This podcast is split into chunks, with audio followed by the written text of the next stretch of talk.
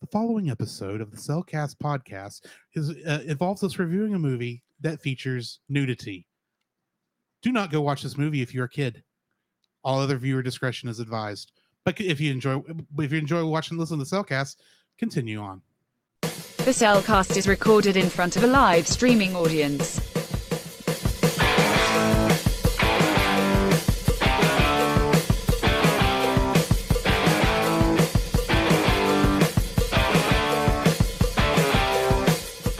Hello and welcome to another episode of the Cellcast. Joining me today is a man who's feeling a little sick to his stomach. Welcome, Jacob. Why you shouldn't play with ninja stars. Yeah, exactly. Oh my gosh. Oh, it- the, the- the less time I eat that soup, is the better. Blech. Mm. Which is strange because you don't like soup. No, I don't. I, I don't know why I was convinced. Be like, it's it'd be like they were con- they're very convincing, and it sounded really good. And so I was like, eh, why not? I'll try something. It was even stranger that it had broccoli in it and you ate it. Oh. Broccoli. Yeah, I know. It's Were you disgusting. convinced that two negatives could make a positive? I think so. Two rights don't make a wrong, but three lefts do. That's true. Why, thank you. Let me use our co host, a man who, in the bumper, only brought up that there's a, there's nudity in lesser expression is devised. Welcome, Drew. That's really the best joke you can come up with. No, I wanted to bring it up. Oh, Jiminy Cricket's on a pogo stick. Da-dunk, da-dunk, da-dunk. Yeah, we're we're reviewing a movie that somebody forgot to tell me This dude. had uh, had some stuff in it I would have loved to have known about ahead of time, so I could have, you know, been prepared.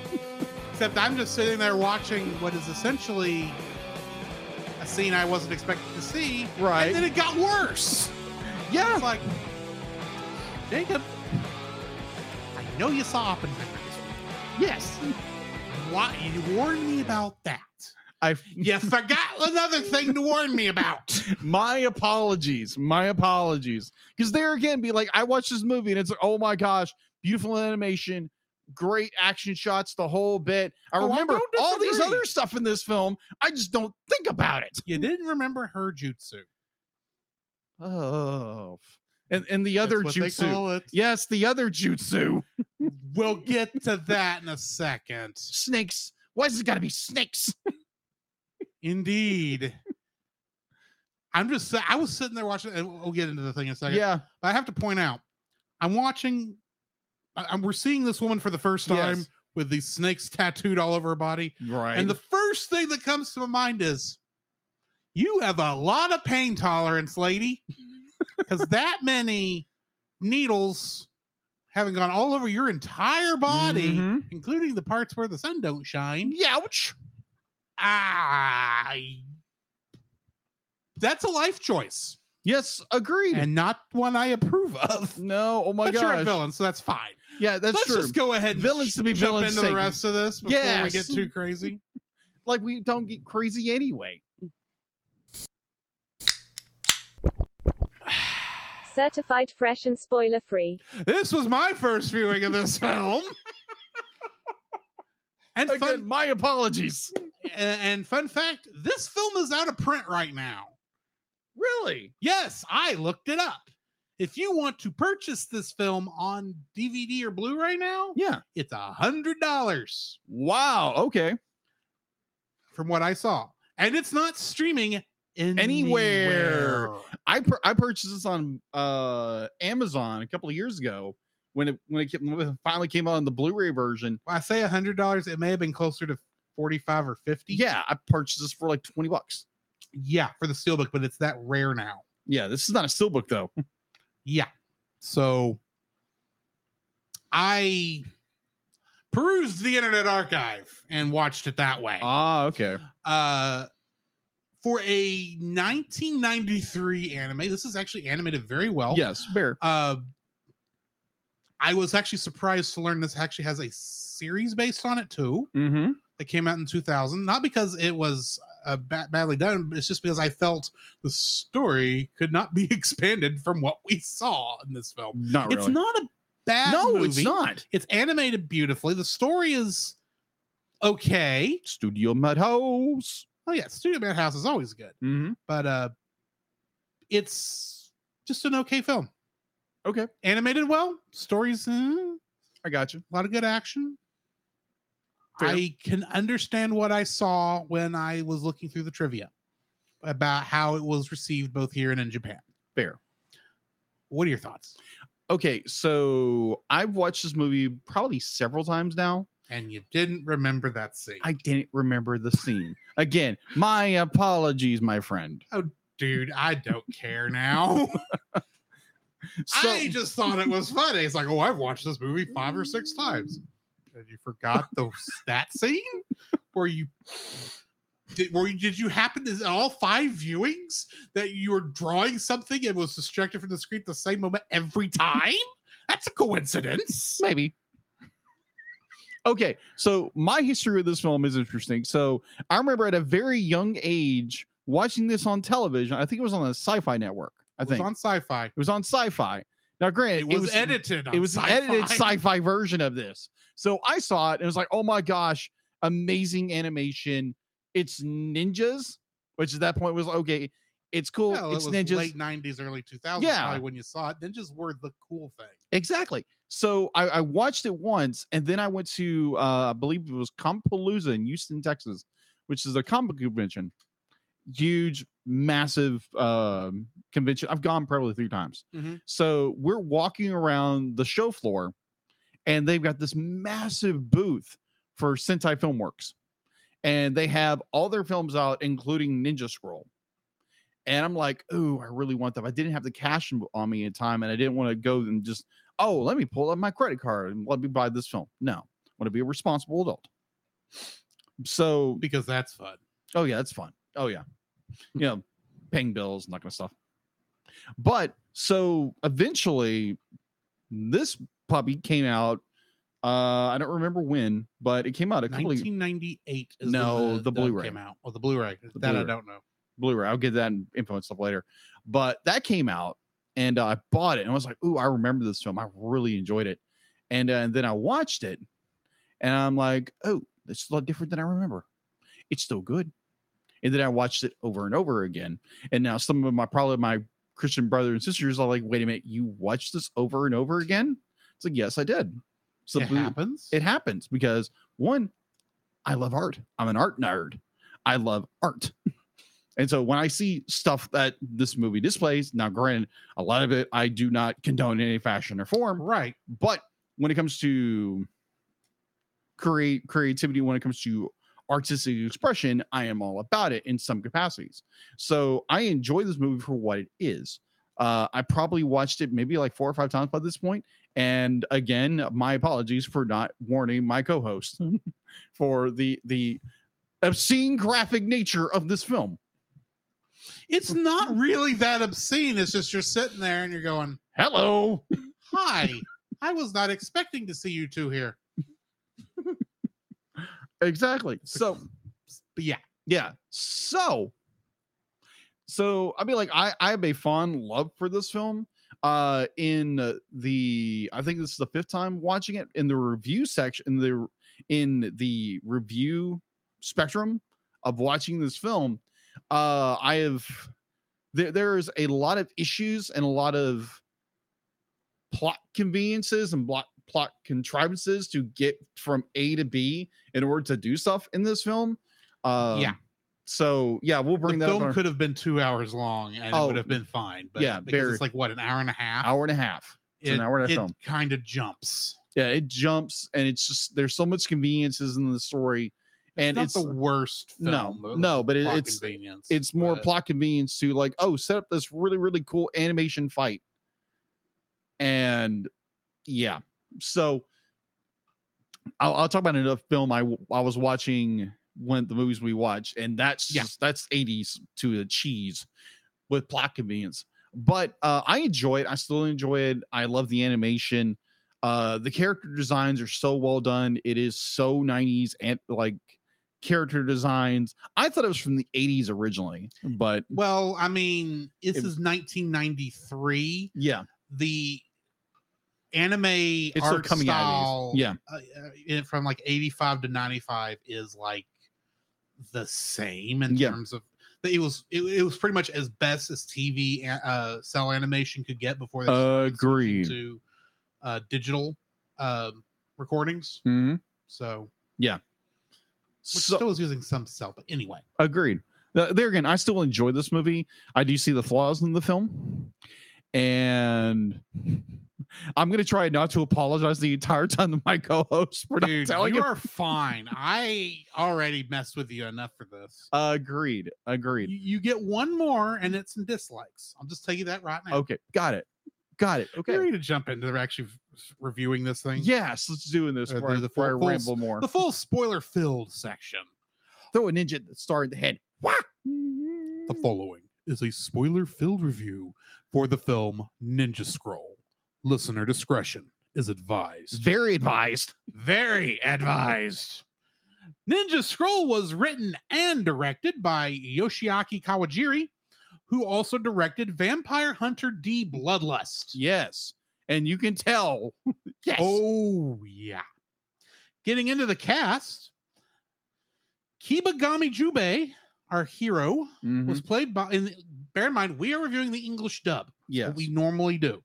And uh, this dub was created by Manga Entertainment out of Mm-hmm. England. yes. But I think, well, England is where the company was out of. Mhm. This is definitely an American cast. I think it's Mm. Ocean Group. Yeah, it's Could be Ocean, Bang Zoom. I'm not sure. it's It's, Ocean Group, Ocean Group. Okay. as far as I understand. Was not sure. But anyway, yeah. So yeah, Kibagami Jubei is, was played by Den Ween. I'm Sorry, Dean Ween. Dean Wayne. I'm sorry, man. I'm screwing your name up. And in Ghosts in the Shell, Yeah. he played Borma. You know, the guy with cybernetic eyes. yes. I've, I've, I've got to say, I love his performance as Jubei. The Yo. entire. Wouldn't make the connection those two were the same actor. No, no, no, no. But like his, his performance in this movie is so well done. Mm-hmm. Be like his his his uh his punchline jokes Oh, the yeah. entire time. It's like, oh man, this is good.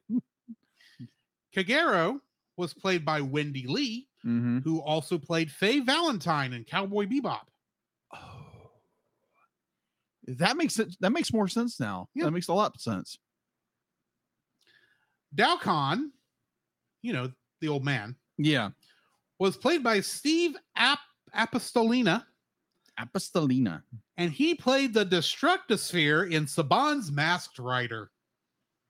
The destructor The spear. Destructosphere.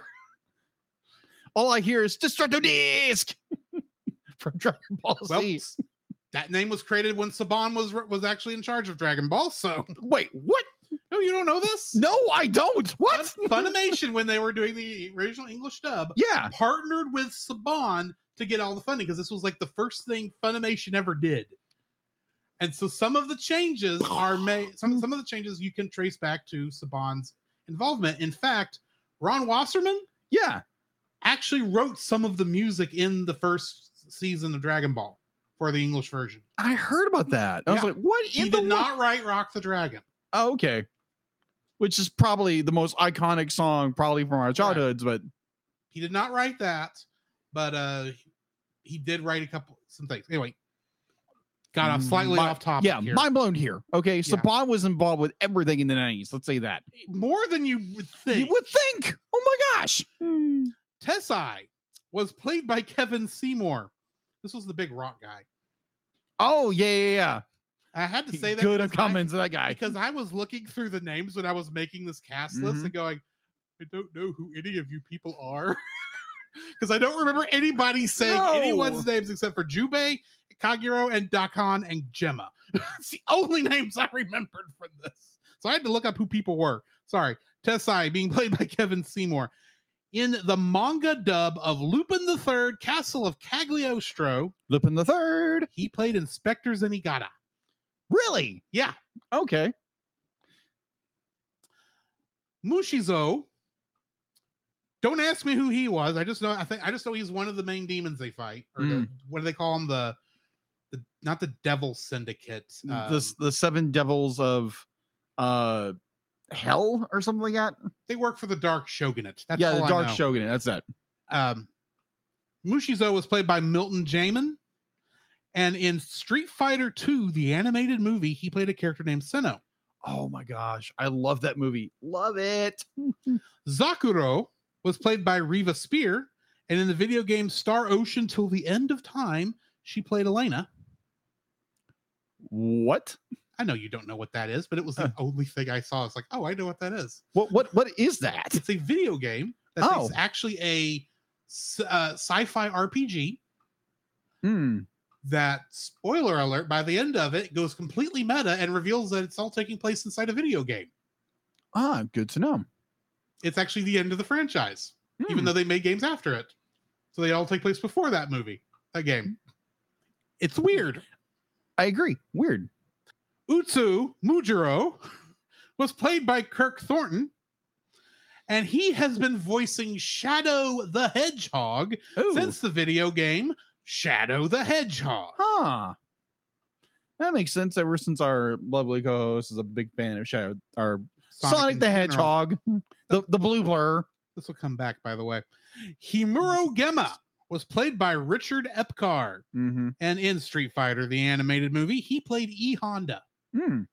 you know, the giant um, sumo wrestler with his thousand face slap.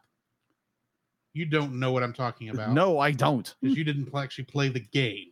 You I'm- just know the movie, I just know the movie. Okay. the sumo wrestler. There had to have been a sumo Yes, wrestler in I- it since they yes, I, listed it. I remember. That's what I'm talking about. okay, okay, that makes sense.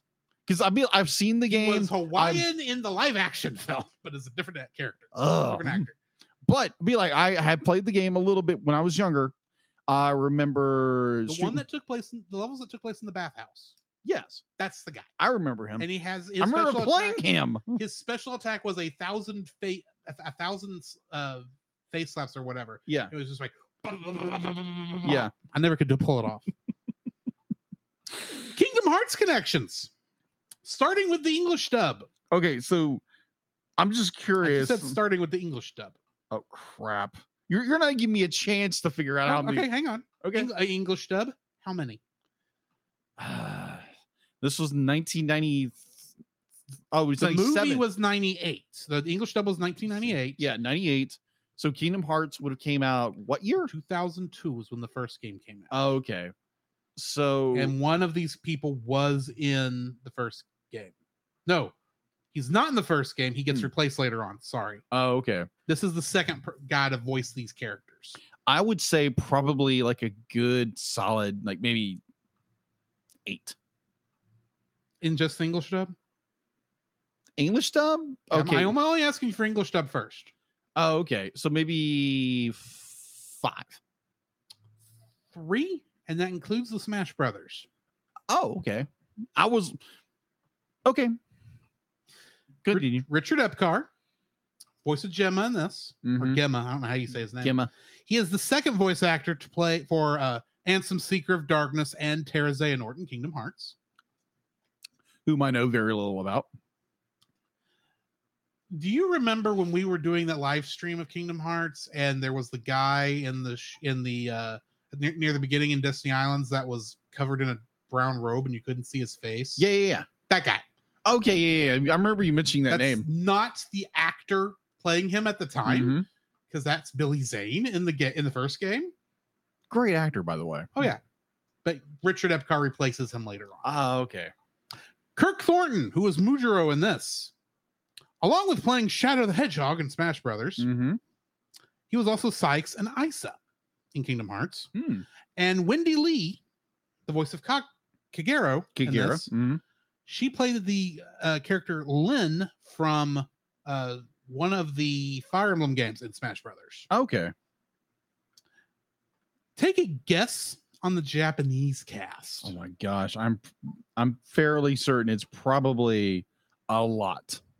Yes. I would probably go with 10. Five, Wow, I was off. which means your initial guess of eight I was was, I was spot on. nice. Okay. So you, you get you get a half point. Nice. Kochi Yamadera, who was the Japanese voice for Jubei Kibagami.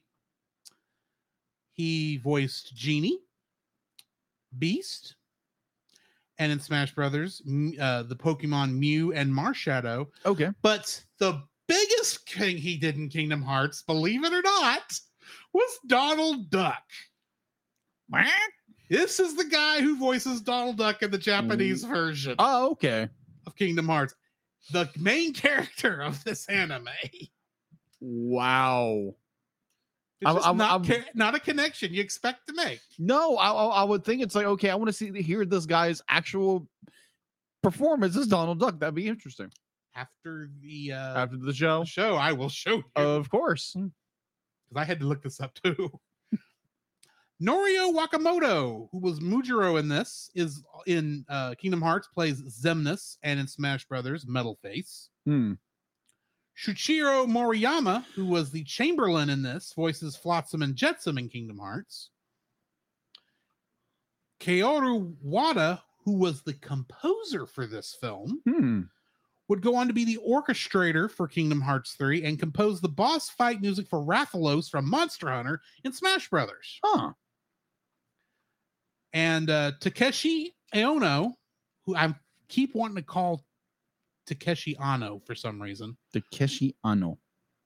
I think I'm combining like You probably guy are. from uh, the, the, the name of the he- main hero from uh, the Common Writer Hmm. with uh,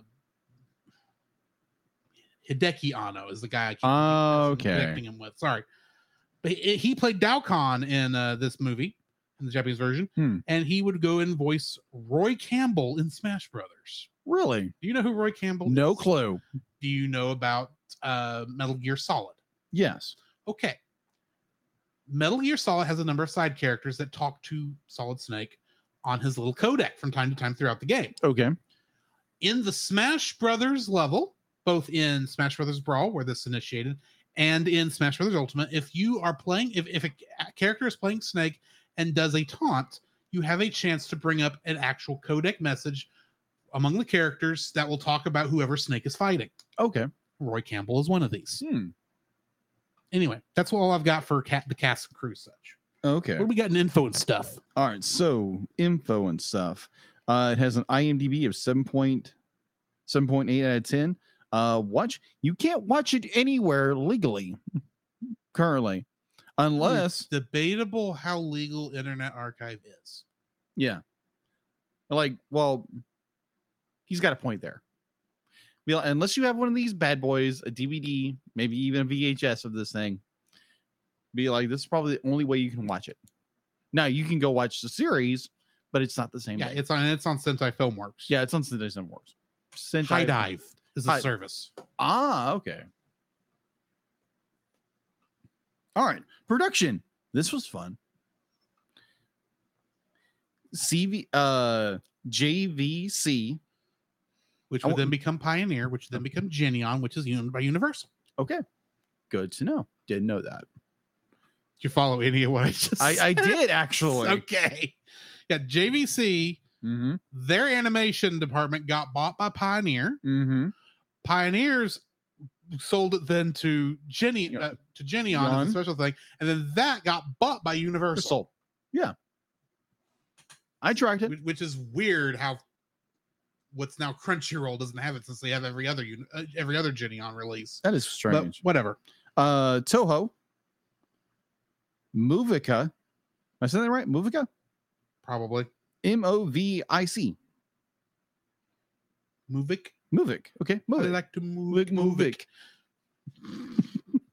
uh, and for be like, and to round out the cream de la resistance, Madhouse Productions, our animated mouse boot productions. Yes. Yes. Whatever. Anything that studio does is gold, animation wise.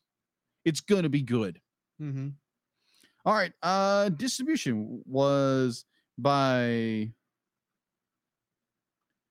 Wow, I just went blank. How do I say this word? Uh, d- d- d- Sentai. No. Uh, who? T O K Y O. T O K Y O. Yeah. Tokyo. Tokyo. Thank you. Tokyo. Yeah, Tokyo. Like, yeah, the Is re- this TMS? Tokyo Movie Studios. no, the actual the actual companies. Yeah, but it's, okay, never mind. Reading disorders, you gotta love them, right? Release date. Um It was also released by here in the states was Oh, took you. Ma- there. Okay. yeah sorry. Ma- Manga Entertainment in 1998, right? Yeah. 98, and then Sendai Filmworks picked it up later. because most of manga entertainment is Mhm. no longer exists. That is true. That is true. Uh, release date was June in Japan in June 3rd, 1996. It would be later brought over in the States in 1988. Um, box office. It actually had a box office. Uh, worldwide gross was 1,000, uh, 1,000, 1,700, uh, $1,733. That's it. no budget, no nothing. Uh, home release. The film was licen- licensed to Manga Entertainment in Australia and North America until 2012, while the UK kept the license and released the movie in a Blu-ray steelbook form in October 2012. The film was has since been re-released in North America by Sen- Sentai Filmworks, who re-released the film on DVD and Blu-ray in November 2012. So I bought the film probably around 2013. hmm Arrgh. Okay, the f- it was one of the first Japanese movies released in the United Kingdom in 1995. The BBFC, I'm not sure what that stands for, are film critics. I assume BBC film critics. I could be wrong. Uh, cut the UK version approximately 55 seconds to remove uh, some very bad stuff. I'm not going to mention here on our family friendly show. Um, and The images, stuff I should have been warned about. yeah, exactly. Put- Exactly. Put, it that way. yeah, exactly. And uh the UK in the 90s, let's just say this. Uh and images of throwing stars. Because you couldn't say ninja in the 1990s. Yeah, that's right. Yeah, because the Ninja nin- Turtles. They I couldn't remem- be I they got to be remember that Hero 'cause Turtles. They had to be Teenage Mutant Ninja. uh, yeah, Hero- Teenage Mutant Hero, Hero Turtles Turtles. because ninjas were too violent. Yeah, exactly. I get where you're coming from, but this is still stupid. Agreed, but it's the 90s for you. All right. Uh, these cuts were waived in the 2004 10th anniversary. Uh, Ninja Scroll was released in Australia by Manga UK in 1995, uncut with a MA 14 plus writ- uh, classifications in 1997 after it was screened on SBS. Former Attorney General Philip Ru- uh, Philip Rud Rudduck Rudduck Rudduck Ruddick, Ruddock. Yeah, Ruddock. We'll go with that. Ruddock. Controversially applied, the film um, appealed the movie's original classification and was successful to have the classification upgraded to R18 plus with no cuts. In June of 1998, it was broadcast twice on midnight on the new Teletoon station in Canada along with episodes of Macross plus OVA series. G Kids. Because G Kids does not necessarily mean Oh, it's I for know- kids. I know that. I know that. I know that. I was just like, Otherwise, why would they have released Evangelion? that's true. Just, I'm just saying. Oh, I know. I know. I'm just, I'm, I'm, I'm just joshing you about it. Just saying that because you know, like, it's just like G Kids releases everything. Everything. They're the artistic anime releaser. Agreed, and they're good at it. Uh, G Kids later announced it would be distributed the film in North America with a theatrical release on scheduled for April April of 2018. That would have been interesting to go see a film like that in theaters. You just don't tell your mother where you're going. Again, if you're underage, do not go watch this film. I highly strongly recommend it. Do not Mhm. watch this film if you're underage. if you're underage. Do not go watch this film, period. Now I'm probably driving some kids to be like, oh, he said go watch, don't go watch the film. I'm gonna go watch it. Please don't do that. Be like from the SoCast, be like, we are not condoning young people to go watch this film at all. Just covering our bases here. Also, if you have some personal convictions about seeing such things, don't- Exactly. don't, do it. Yeah, don't do do not allow. Do not let us be the reason you sin. it. Exactly. We did not give you permission to sin. Yeah, no, no, no, no, no. Mm-hmm. Mhm. All right, so uh, let's see, where was I until I went on that tirade? Uh, in two in 2000, when Manga and Madman Entertainment released Ninja Scroll on DVD, Madman mistakenly Madhouse. Ma- no Madman Oh, Madman Entertainment. Madman oh, uh that's right. Okay, I know you're talking about- mistakenly used the UK cut of the film instead of the used uncut Australian version.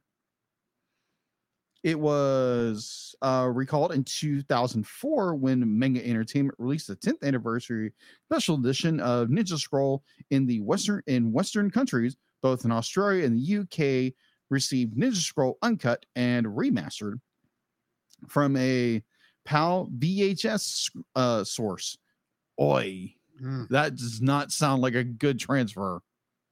Um, in Canada, Oh, The- Canada.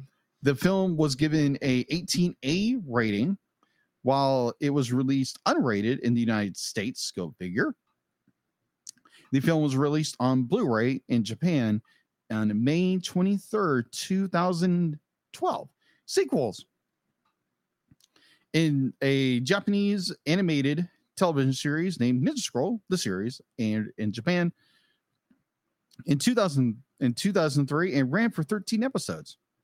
The series is a standalone sequel to the film. However, many references suggest that it was indeed a continuation in the series. Jue gets caught in the middle of a battle with uh, between the Komite clan. I'm probably going to butcher this, and another clan. Uh, so we had more hijinks ensues with um Jubei. Uh, let me think. Uh, da-da-da-da-da-da. so yeah, there there was um, a series that came out. I don't know if it actually got a English dub. Uh, this was uh 2002, I think, when the series came out. 2003. So- Okay, that was still when uh, Sentai was.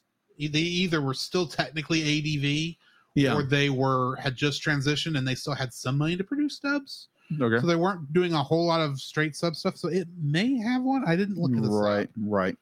So I will do so while you are continuing. yes. So apparently there was a sequel that got canceled. So in August of 2018, Madhouse, Madhouse Animation, uh, announced that an official sequel was in the works with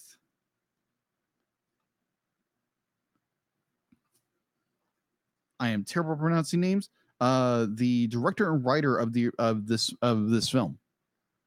Well, in your defense, it's a tough name. It is a very tough name. Uh, and you would ask me that when I was on another page. No, you're good. Uh, I'm gonna. Um, So I can't. Hang on. no, you're good. Where is the thing? Where is the thing? Yoshiaki Kawajiri. Yeah, Kawajiri. Kawajiri. Kawajiri. Thank you. Because I was scared to death to say that word. I was like, I'm gonna butcher this and say it the wrong way. Kawajiri. Which that makes it Kawajiri. Yes. uh, retur- would return as writer and director. In 2012, the studio released a teaser trailer for a three episode short anima- animation titled Ninja Scroll Burst, intended to attract investors on the project. On t- in February 2014, Madhouse uh, co Madhouse E CEO Okadaya probably saying that wrong. My apologies. Okadaya uh, confirmed that the director had finished the script, uh, tentatively called Ninja Scroll Kokoko. Well, I mean, the literal name for the show in Mm. Japanese is Jubei's Wind Ninja Chronicles Dragonstone Story, True. because the actual name of the movie in Japan Mhm. translates to uh, Jubei's Ninja Chronicles. Yes. All right. And the production would move ahead as soon as the financing has been uh, had been required. He also divulged the si- the the, si- the studio was experiencing difficulties trying investors due to the fact that the original film wasn't was not a big hit in Japan. And as of 2019, the project remains in limbo. Uh, let's see. In North America, oh, this one was fun.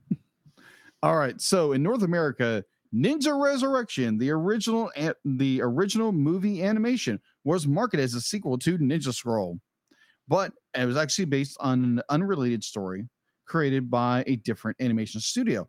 It was only similar as the lead character was given the name Juba, Juby, which I've seen. I mean, I think it's all in the Nostalgia Critic. Actually, no, it wasn't Is it that. Ninja S- Resurrection or Ninja Assassin? Uh, Ninja Resurrection. okay, never mind. Yeah. I was just sitting there going, "Did you steal one of my trivia?" It's like, no, you didn't. Mm, No, I didn't.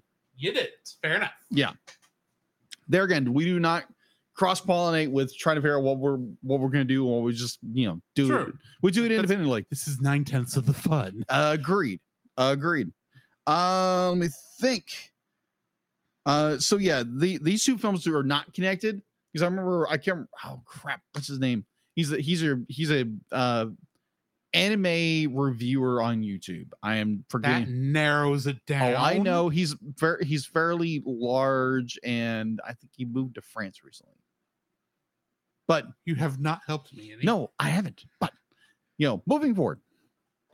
All right, so yes, there is no connection between Ninja Scroll and Ninja Resurrection because if you've seen Ninja Resurrection, it's a piece of crap. Nah, tell us how you really think, Jacob. It's not a good film. I've s- I've seen most. No, I can't say because I've never seen the film. I've seen most of like clips and people reviewing the film, but I don't have a personal review of the film myself, so I can't officially say it's a piece of crap. I've heard people say it's a piece of crap. Okay. Okay. So apparently there was a live action adaptation in the works. Yeah. Like we really want to adapt this movie. uh apparently we were gonna get a live action adaptation in air quotes for our audio listeners. In October of 2018, 2018, 2008, uh, it was reported that Warner Brothers had acquired the rights to develop a live action adaptation of Ninja Scroll by Leonardo DiCaprio's production company. That would have been an interesting That- choice. Would Leonardo DiCaprio be Jubei? That would be interesting. He couldn't play the comedic timing whatsoever. But Leonardo DiCaprio is a good actor, just not comedy. Mm-hmm. It's like, oh, that's my best hat. I don't see Capron, you know, I don't see him doing that. But uh Madhouse and the Japanese producer, uh Jungo Mendru. Again, I'm gonna butcher these names to death. I apologize. Uh was involved in the project, screenwriter Alex Truss, uh Tish, who co-wrote the 1998 film Watchmen, uh the Zack Snyder film was hired on as a screenwriter in 2008 2009 it was reported that DiCaprio would act as producer and was considered and was consider considered casting the Japanese boy brand AMAP ASMP AP as the lead roles what in the sand hill is this? That sounds weird. I don't know who this boy band is, but a boy band playing this kind of movie? Really? Well, I mean, DiCaprio, I, I think you spent a little too much time in that cold water on Titanic.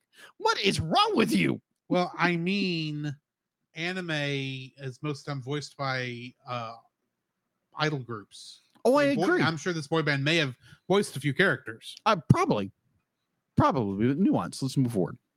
Um, I just found that weird. I was like, okay, that's odd. But there again, I have the information that available at this moment. Yes. And your Kingdom Hearts key is wiggling. Yes, I know. Weird The keychain. keychain. Moving on. In 2015, Dracula Untold, which I have told was not a good film, uh, director Gary Shure, Shure uh, revealed that he once had been attached to the film, uh, re- releasing a proof, a concept trailer he had provided with motion capture by 8711 and anima- anim- animated animated by the third floor productions in 2018 the production remains in development hell that's all i have for info and stuff a lot of stuff i did not realize about this movie and now and now you know the rest of the story Getting into the summary, however, in Edo period Japan, the Ya- Yamashiro clan mines gold in secret and sends a shipment to the Toyotomi Shogun of the Dark as payment for his protection. Mm-hmm. The Shogun of the Dark in- intends to use the gold to buy advanced Spanish weaponry and overthrow the current government, the Tokugawa Shogunate. The ship runs a- aground onto Mochizuki territory in a storm, and the eight devils of Kimon, a ninja team with uh, supernatural powers in the employ of the Yamashiro, kill the people of the nearby Shimoto village to keep the gold shipment a secret. While investigating the deaths, the Mochizuki Koga ninja team is massacred by the devils. The sole survivor, the Kunoichi Kagero, is captured by a devil, Tessai, who attempts to know her biblically. She is rescued by Kibagami Chube, a mercenary ex Yamashiro ninja who fights and eventually kills Tessai. Daikon, a Tokugawa spy, blackmails Jubei into helping him kill the remaining devils. To ensure his compliance, Daikon stabs Jubei with a poisoned shuriken Mm-hmm. and promises to give him an antidote once the mission is complete. Jubei learns from Daikon that the leader of the devils is Himaru Gemma, the former Yamashiro ninja leader who has ordered the team, his team's members to kill each other to cover up the location of the gold mine five years earlier. Jubei, who had been forced to kill his comrades to survive, decapitated Gemma in revenge. Gemma survived due to his immortality. Mm-hmm.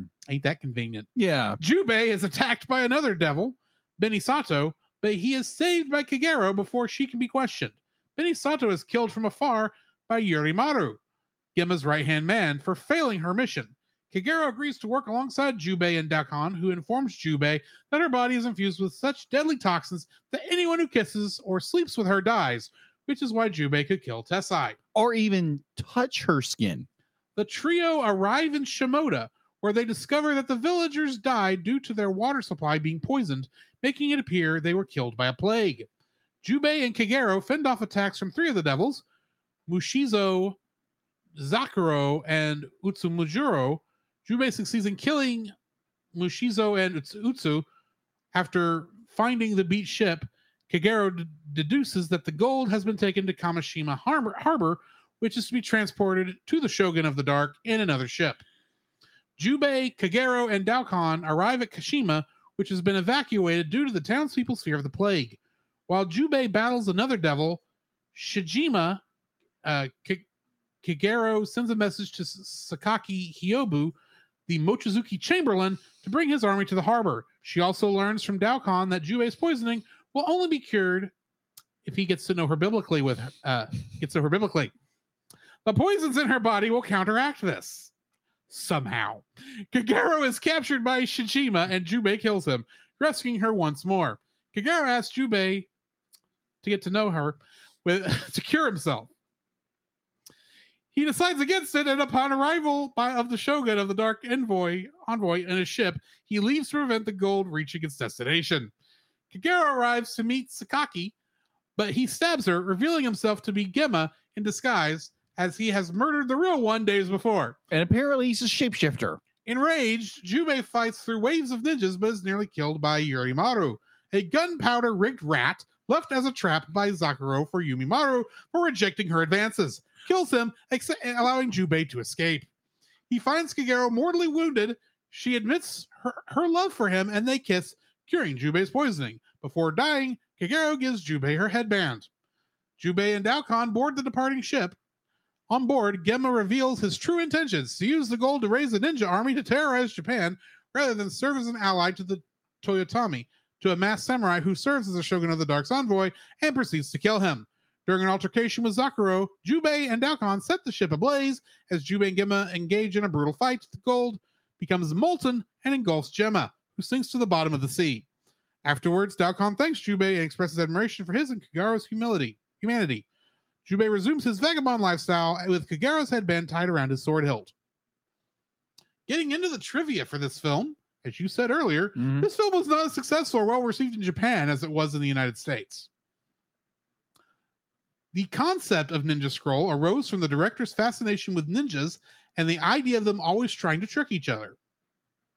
This film is a tribute to the works of Japanese author Futaro Yamada, who Mhm. throughout the 60s wrote many historical novels about ninjas. Director James McTeague cited this film as one of the influences behind the film Ninja Assassin in 2009. Makes sense. Kagero wears the s- exact same purple headdress costume that Mako Kaji wore in the film Lady Snowblood from 1973. Okay. This aired on the Sci Fi Channel as part of their Anna Monday block in 2008 with a TV 14 rating. That makes sense. This version cut or digitally obscured knowing scenes and removed a few instances of bad language. I'm sorry, this is a joke now. However, It all the is. violence was left intact. Intact. The same edited version was later shown on the horror-based Chiller channel. Ah, that makes sense. The British Board of Film Classification cut 52 seconds of the film with high violence and getting to know one another. Now, Manga Entertainment re released the film on Blu ray uncut past 18. One of this is one of Yo- Yoshiaki Kawajiri's proudest works, along with Vampire Hunter D Bloodlust in 2000 and Wicked City in 1987. Emmy Shinohara and Wendy Lee, who voiced the Japanese and English versions of uh, Kagero in this film uh, also share the role of uh, share the same role in Vampire Hunter D Bloodlust. Hmm. They both happen to voice each other in, e- in each movie. Okay. Ninja Scroll in, in Ninja Scroll, each frame was drawn and completed by hand. No copies, reused or reprinted duplicates were used to complete the entire film. Wow, that's impressive. Now, for those of you who don't understand what I'm t- we're saying there, yes, of course, it's 1993. There was no digital production at, at this time. Mm-hmm. What we're saying is they didn't copy scenes. There's never a point with reused animation throughout the entire film. Yeah. That's what is impressive. Yes, completely. Even Disney couldn't get away with that at this time. No, they were using fax or not um, Xerox. Xerox. They were using Xerox. the Xerox method yeah. and copying all their old films. Mm-hmm. But A lot. yes, a lot. Uh, what's your first like for this film, Mm. Jacob? My first look at this film is the animation itself. It is so brilliantly done because there again, Madhouse is involved with it, and I- I'm trying. Do you recall uh, like other projects where like Madhouse has done that is just so iconic? Wood. Of course, Vampire Hunter D, Mhm. Bloodlust. Uh, I did enjoy Beck Mongolian Chop Squad. That was a series. Death Note. Yeah, Uh, Trigun. Tri- yeah, they did Trigun. Let's see, One Punch Man. Exactly. They did Blade Beyblade. I'm sure they worked on it. Yeah, they worked on it. Let's see. Card capper Sakura. Card captor Sakura. Oh, Sakura. Films, Lensman. Perfect Blue. Mm-hmm. They were one of the studios on Batman Gotham Knight. Okay, that makes sense. Trigun Badlands Rumble. Mm-hmm. Uh, this is the only things that are jumping out at me. They they usually are a good studio. It's They just I are. don't always enjoy their. s- Uh, I don't always enjoy their stories. I'll put it that Oh. way. Fair. Fair, fair. fair. They directed. They, they worked on Supernatural, the anime series, Supernatural, the animated series? anime series, Anime. There's an anime series. from of Super- 2011. I've got to discover this. This is It's interesting. I. It, it looks like it's an OVA. oh, okay. That makes sense. They call it's called that because that's just how they would have released it over here. But Oh, okay. essentially, it's like two or three episodes probably. Okay. So going back to my number one, the animation is done very well. My uh studio met um Madhouse. Madhouse Studios, uh, done incredible. I like, oh my gosh, we like the the fact we like you can pick. you- We, we were bold enough to pick this thing up and watch it. Be like there again, like Drew said in his his uh trivia, that this film be like it doesn't use copies. It's straight animation to animation. There's no duplication or nothing. It is just straight up artistic masterpiece animation work at its finest in an anime in a anime movie. For some reason, I want to say an, uh, anime, but it's an anime. Be very careful how you say that. Yes, I know because some people will lose their lose their stool over it. um,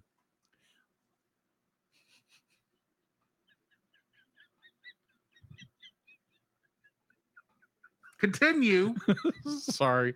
All right, so yes, the animation in this movie is so well done. Be like from just like character designs and the whole bit. It's just it is a wonderful animation masterpiece to behold. Uh, there again, be of right age watching it. Um, and if you are convicted by those things, do not watch it because we do not condone people falling into sin because Yes. we recommended something. We do not recommend it if you have a sin problem with this. So don't watch it if you have that problem. We're going to start sounding like a broken record if we're not careful. But Exactly. So let's try not to. Yes. So, um, yes, animation, brilliant. I love the animation in this movie. So well done. What's your number one? I'm going to have to jump on that too because the animation is good in this. The fact that it's all cell animation, Mhm. no re- no copies. Yeah. Even where I have like issues with some of the choices in the film, uh, it's actually done very well. There's not a point in here where it's badly drawn. Exactly. Uh, yeah, the animation. What's, My- your, num- what's your second like? Sorry. my second like Jubei. Jubei as a character is just freaking awesome. He is this vagabond of a ninja. He to me he seems more like a Ronin, who's a technically he's well he'd actually have to be a samurai first before he could be a ronin that And is he true. does not fight like a samurai That is true. Okay. or he doesn't look like he's ever been a samurai I'll put it Okay. that way. I gotcha. I gotcha. He's he's he's a wandering vagabond. 'Cause samurai is basically like a japanese lord Yeah, agreed. Agreed. It just kind of remain, reminded me of that the guy wandering around with no master. But uh no, he's his own dude. Hmm, He he he appa- apparently he takes, you know, jobs for a l- very low amount and does them very well and appear, people apparently people know him very well. And it's like, "Oh, you're Jubei." And uh his his wit, his quippy little comebacks, his uh his point where his hack I'm not going to describe the scene because I'm not going to, but there's a point where Jubei his his his big hat. What do you call those hats? You know that? Okay, never mind. no i don't. Okay, well never mind. it's like it's just the japanese hat Yeah, big it's a straw hat big straw hat gets split down the middle, and it was like, oh, my favorite hat. And it was like just like the the little funny lines he's given. Like he's a serious character, but he's funny about it, and which I, I find I find that very uh compelling as a character. Yes, he is a very serious character. He is a deadly assassin. He is a deadly ninja with all like everything he does, but he has a sense of humor. And I love that. I love that they kind of that that's weaved into his character. And it's so well done. apparently that type of hat is called an amigasa Amigasa. Okay. So yeah, his Amigasa gets split, and he's like, "Oh, my hat!" With this kind of this like sense of I lost my best hat, but at the same time, kind of this humorous undertone with the the, the English voice actor who I'm, I'm not going to ask you to pull his name up, but uh, his his performance as Jubei is amazing because they're going to be like, I, I don't understand Japanese. And sometimes with the, mean koichi yamadera yes, the original voice actor yes. Okay.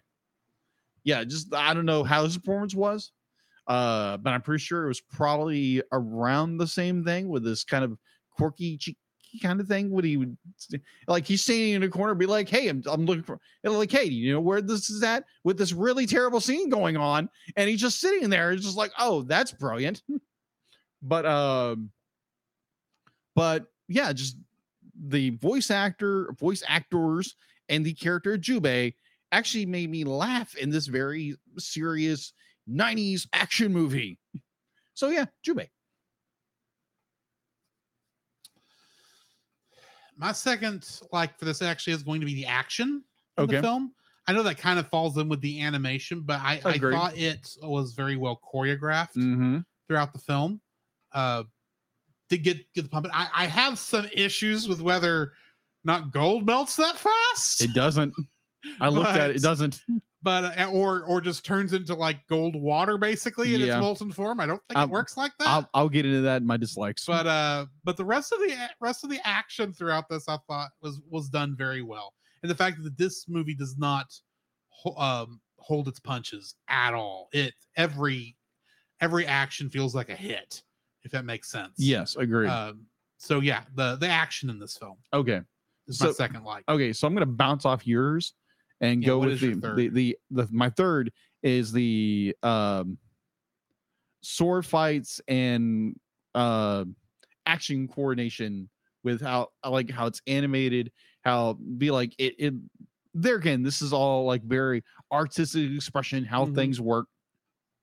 But how be like movement, kinetic kinetic energy, everything throughout this entire all the action scenes are incredibly well choreographed and just like just brilliant brilliantly well done and i enjoy that about this film is the core the uh choreography of the fight scenes and everything that's going on in this movie it's like wow th- like someone actually took the time to choreograph everything in this movie Mhm. because this movie is based around action and fight scenes and sword fights and lots and lots of blood. So yeah, chor- the choreography of the film is done very well. That is my number three. My third like is actually going to be the writing of the English dub.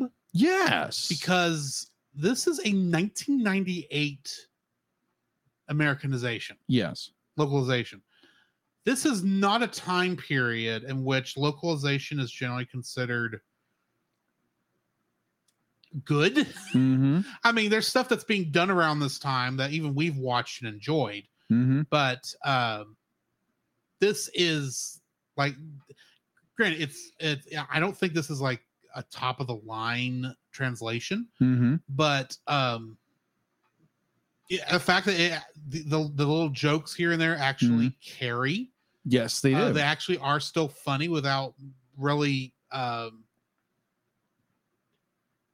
wi- without really messing with the original version too much mm-hmm. uh because that's the thing about comedy between cultures is what is funny in Japan may not necessarily be funny here just because of Exactly. the puns they don't Mhm. translate well hmm between languages and such and it works here and i appreciate that uh, the comedy actually does work here Yes. So, yeah the writing of the of the, of the english dub in this nice. is my third like what is your first dislike contrive plot conveniences. Oh my word. It's like, okay, so you have moment like again, brilliant choreograph, story, animation, the whole enchilada. Everything is so freaking convenient for every like all our characters. Be like, oh, they have to go do this. Oh, here's this easy com- so it's straightforward. I mean, like it the I, I wish they would have thought more into like actual plot of this movie because there again be like this plot is about a quarter thick because all this movie does is literally set up for action scene action scene action scene and takes some character development here and there splices that in let's do everything 90s in this film and make the entire story convenient for our characters to get through. So easy. Like there's nothing hard. There's nothing be like, obviously they have to fight, but everything is so contrivingly the plot convenience is so uncanny. Because our, our characters literally have to do nothing and the the plot will come to them. Or, oh, oh, okay. So Jubei got stabbed and he's now gonna die. Oh, oh, this, this is the X, Y, Z. Be like, oh, that's so easy. But like, granted, the storytelling is very well done, but the plot convenience is so ag- aggravating beyond belief. It drove me nuts this this time watching it because I watched it for the first four times, and it was like, oh, okay, that's cool. Kind of paying attention to it a little bit, making it on mind. It's like, oh wow, this is really good. And then watching it for this review, you know, putting my reviewer glasses on if I was wearing glasses, uh, my reviewer contacts, um, you start seeing that it's just like that is a little too convenient. Like all the time throughout this entire film, it is way too convenient for everything to happen the way it does. And uh, so yeah, the the plot is way too convenient for everything. And uh, I don't know if you have any comebacks for that, but it's, that is my first. It's just the the plot is too convenient for everything. There, there's no real high stakes and be like there's no like mounting tension for our characters because it just comes with them. I don't have a comeback. Okay then. Want to know why? Why?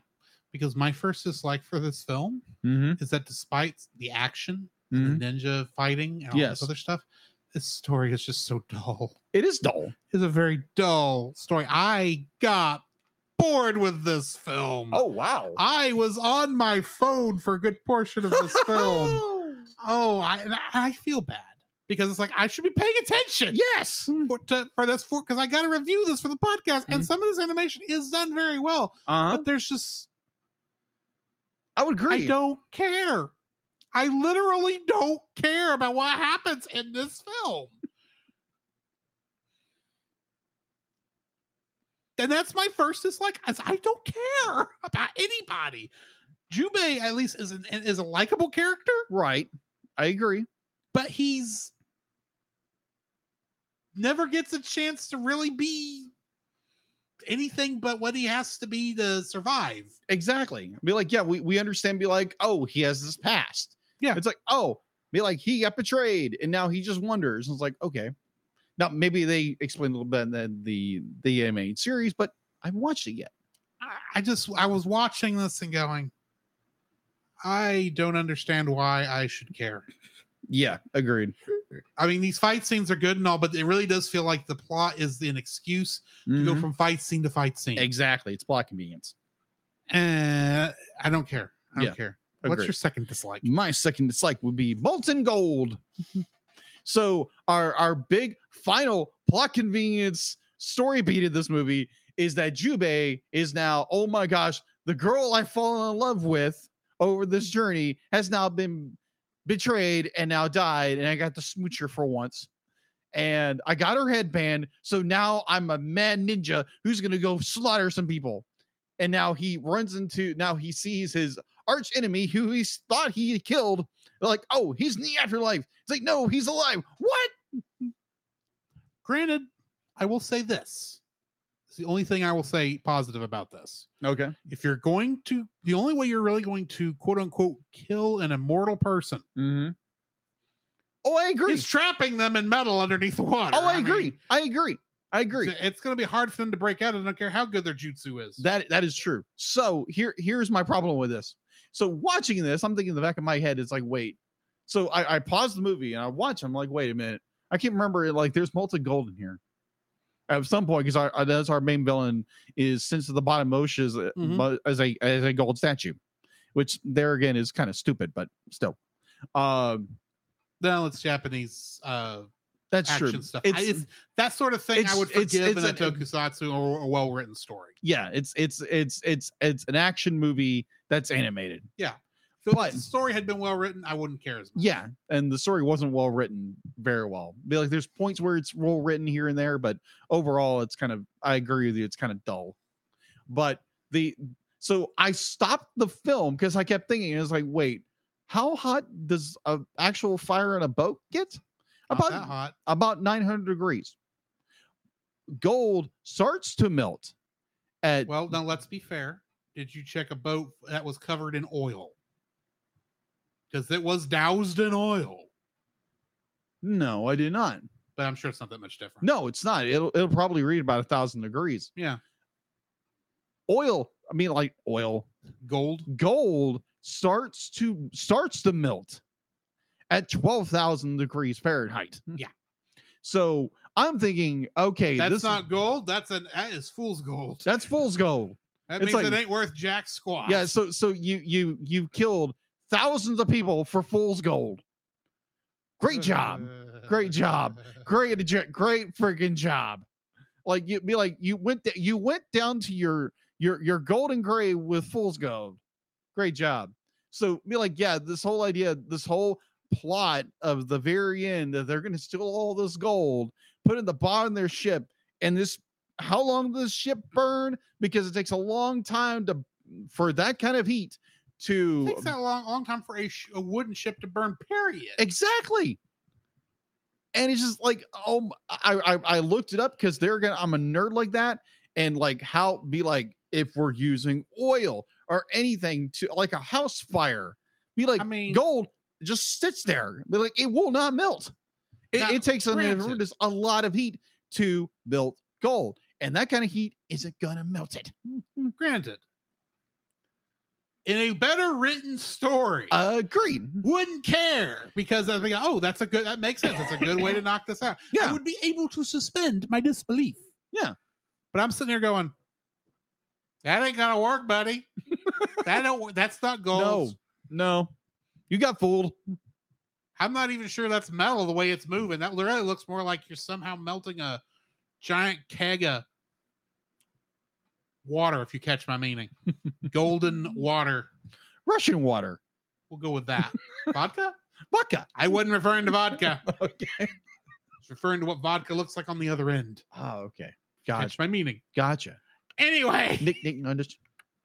Uh, okay, I'll say it since there's no kids listening to this episode. Piss. fair. Okay. okay. That was piss. okay. It looks like urine. Okay. I gotcha. Ah, Jiminy crickets on a bugger stick. Yeah, because it doesn't look like gold. Like the fact we like, oh, it caught fire and melted. That's not how fire works. With like, mm, this is not magic fire. This is not magic fire, You- people. This is regular fire. That's the thing. You called it magic fire. All bets are off. I don't know how magic fire works, exactly. but it's regular a- fire. It's a sailing ship That's like or a there rowing are ship at this point. rules. Yeah. Like at work, at most, it's a sailing ship. It has sails on it. Or worse, it's a rowing ship. And now it's on a voyage to the bottom of the sea. Exactly. Well, no, no, no, it's not. Like the Bottom of the gold, river. the, the gold deals on the river, but the the the main mass of the ship stays above water because that's where our characters are at the end of the film. Oh, that's just so they can stand on the on the top of the sails like true ninja. Yeah, exactly, exactly. So yeah, be like the the idea of like, oh, I'm gonna just like totally just buy this, not for three seconds, pal. It's like no, the the the the nerdy art nerd in me says no, you cannot melt that much gold that quickly to make a river of gold that you fall into and become a gold monster. You are not Bio Broly. Less said about that movie, the better. Uh, I watched the movie once. What the heck? that will not be a movie we watch, except for bad movie month. One bad movie month, not this bad movie month. But uh, so yeah, the yeah the river of molten gold. I didn't buy for three seconds. So yeah, that's my number two. It's like is molten gold. My second dislike, while is not Kagero herself, Okay. it is her jutsu. It is the fa- let me explain. Okay. Okay. Let me explain Explain, because it's actually not explain yourself, good the, sir. the nudity. While I don't like it, right. is a separate issue here. Okay. That's my third dislike, but my Ah. second dislike. Okay. Just Fair Go enough. ahead and warn you. what- Fair. There it is. Spoil it. No, my second dislike though is her jutsu doesn't make any sense. Is Okay. she okay. immune to every poison and venom under the sun, Apparently.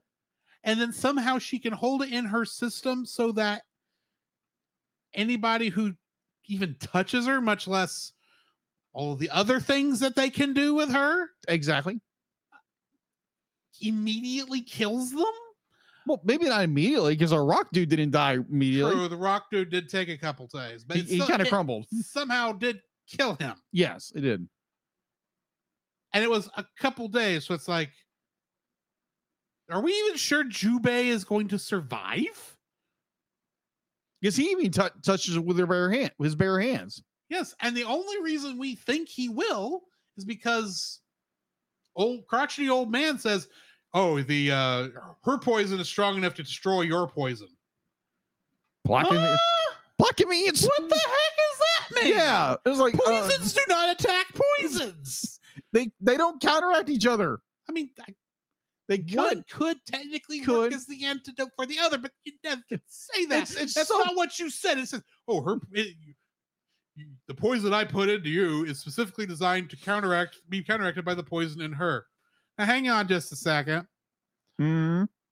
Her poison is not generated by her. No. It is what is put into her by all the other things. So technically, unless you knew she was going to get bit by Snake Lady, Mm-hmm. you Boy. don't know what kind of demonic Exactly. demon jutsu poison is in her. Right. Her jutsu doesn't make sense. No, it doesn't. And I can't. I- I- Granted, like I said, better written, more well thought out. Agreed. better explain like this is something she perfected so that she could be the wine taster for the emperor Yeah. which is what i assume is why she Yeah. got it in the first place or whoever their leader is Yeah. who's gone that's why Her she goes clan with the leader. other people Yeah. Her clan leader. whomever Yes. you explain it like that i could go with it but you didn't No. you just said oh it's she's got an interesting jutsu she she kills anyone she has relations with Yes. And then she explains later that it's like anybody who touches me will die. Not not not not having a biblical relationship with them. which then just granted that makes me think okay you're rogue Yeah, pretty much. except rogue was a likable character Yeah, that's true. i don't really hate kagero as a no, character no, no, no, no. but it's like this is not a person i'd want to go get to know so yeah, it's like she's not a horrible person it's just like you know what you do you buttercup you do you um but her ninja power her ninja, Ninja. magic yes, because ninja magic is a thing in this Mhm. granted they don't explain it but you don't really shouldn't have to explain ninja magic Yeah. but if you put your spotlight on a specific ninja magic like the story is required to do yeah, so that it makes sense Mhm. you should know it top to bottom and work through everything granted this may have been something that was lost in translation Yeah. this may make more sense in japanese this may be a japanese thing in their culture that i don't know it's not explained very well over here it's the one thing i think it- it- it's the one thing I, I would blame more on the English dub, even though the English dub is very well written. This Mm-hmm. Mhm. is just one of those things where it's like it's not explained very well how this works, and maybe it wasn't explained very well how it worked in the other in the original, because people would understand how this works. Even though he says it's a very strange jutsu, I'm just still looking at it and going, I don't follow. A, I don't follow how she can be have all these how no poison can affect her and she Mhm. can store it up to give it to other people. A and B, how this perfectly works as an antidote for Jubei. yeah.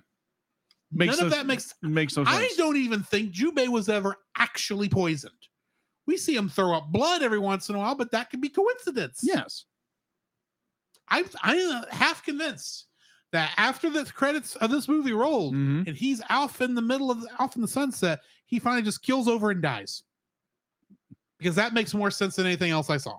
yeah. Because the, the only really explanation we give is that him and what is her name again? Kiero, Kira. I think I'm saying that right. Yeah, Kira. They do kiss at the very end. So Right, that, and that then- that would kind of uh, the way it's described in the story that if she if they even kiss her, be like it'll it'll kill her. So it makes that assumption that be like be like that'll counteract the poison within him, but it makes no sense. But plot. Just explain it. Mm-hmm. Give me a give me an Yeah. excuse why the ninja magic works the way it does because you don't. Anyway, Yeah. what is your third dislike? My third like now, granted, I am Dislike. going dislike. I am going to throw a big warning up here for this one. I have a feeling our third dislike is the same. Yeah.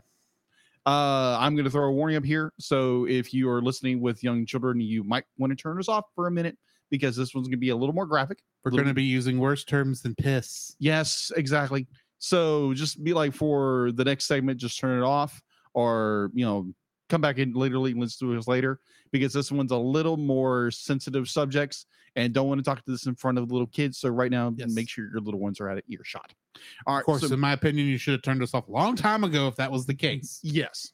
So uh my third like three Dislike. two- dislike. Three, two, one. All the freaking sexual assaults. Yeah. Yeah. Th- This will be like, it's just like what again? What the hell? You know, when- I, I I I- I understand that, like they're they're doing it because they want to be graphic, they want to do this Right. and this and this, and I be like the oh my gosh, Well, what granted, we complained. All three of us Yeah. complained on the uh, Doctor Strangelove episode. All the innuendo oh that yeah was in there that we felt didn't add Yeah. to the story, yeah that's true even though it it may not have hit exactly the same if it didn't Yeah. have that. yeah Beside the point, this is like you could have done this a lot classier. yeah agreed You could have explained. You could have.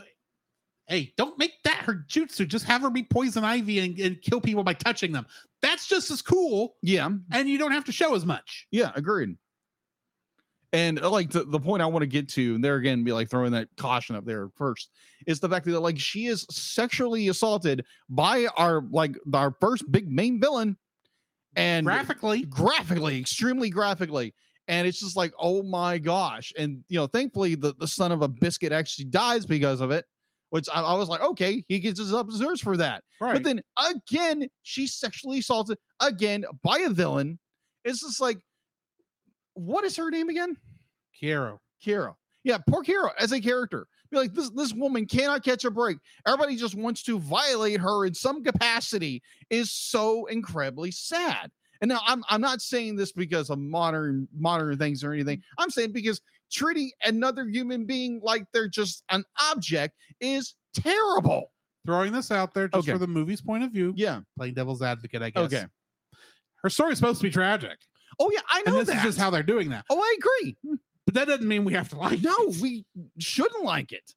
No, we definitely neither one Yeah. of us like that this occurs No. in the film. No, absolutely not. you could have still made this character cool and awesome just by having her kill people just by touching them because of all the poisons Exactly. in her body. Yeah, exactly. Like- Like you could have done something so well done, so well crafted to make a story like that instead of making her a uh, like an object for people to assault. And Which- an excuse to draw boobs. Exactly, because there is so much freaking nudity in this movie.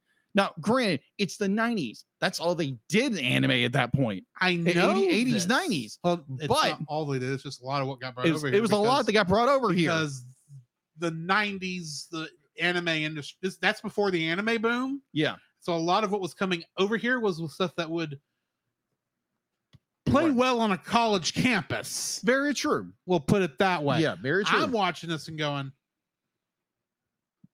is this supposed to be sexy?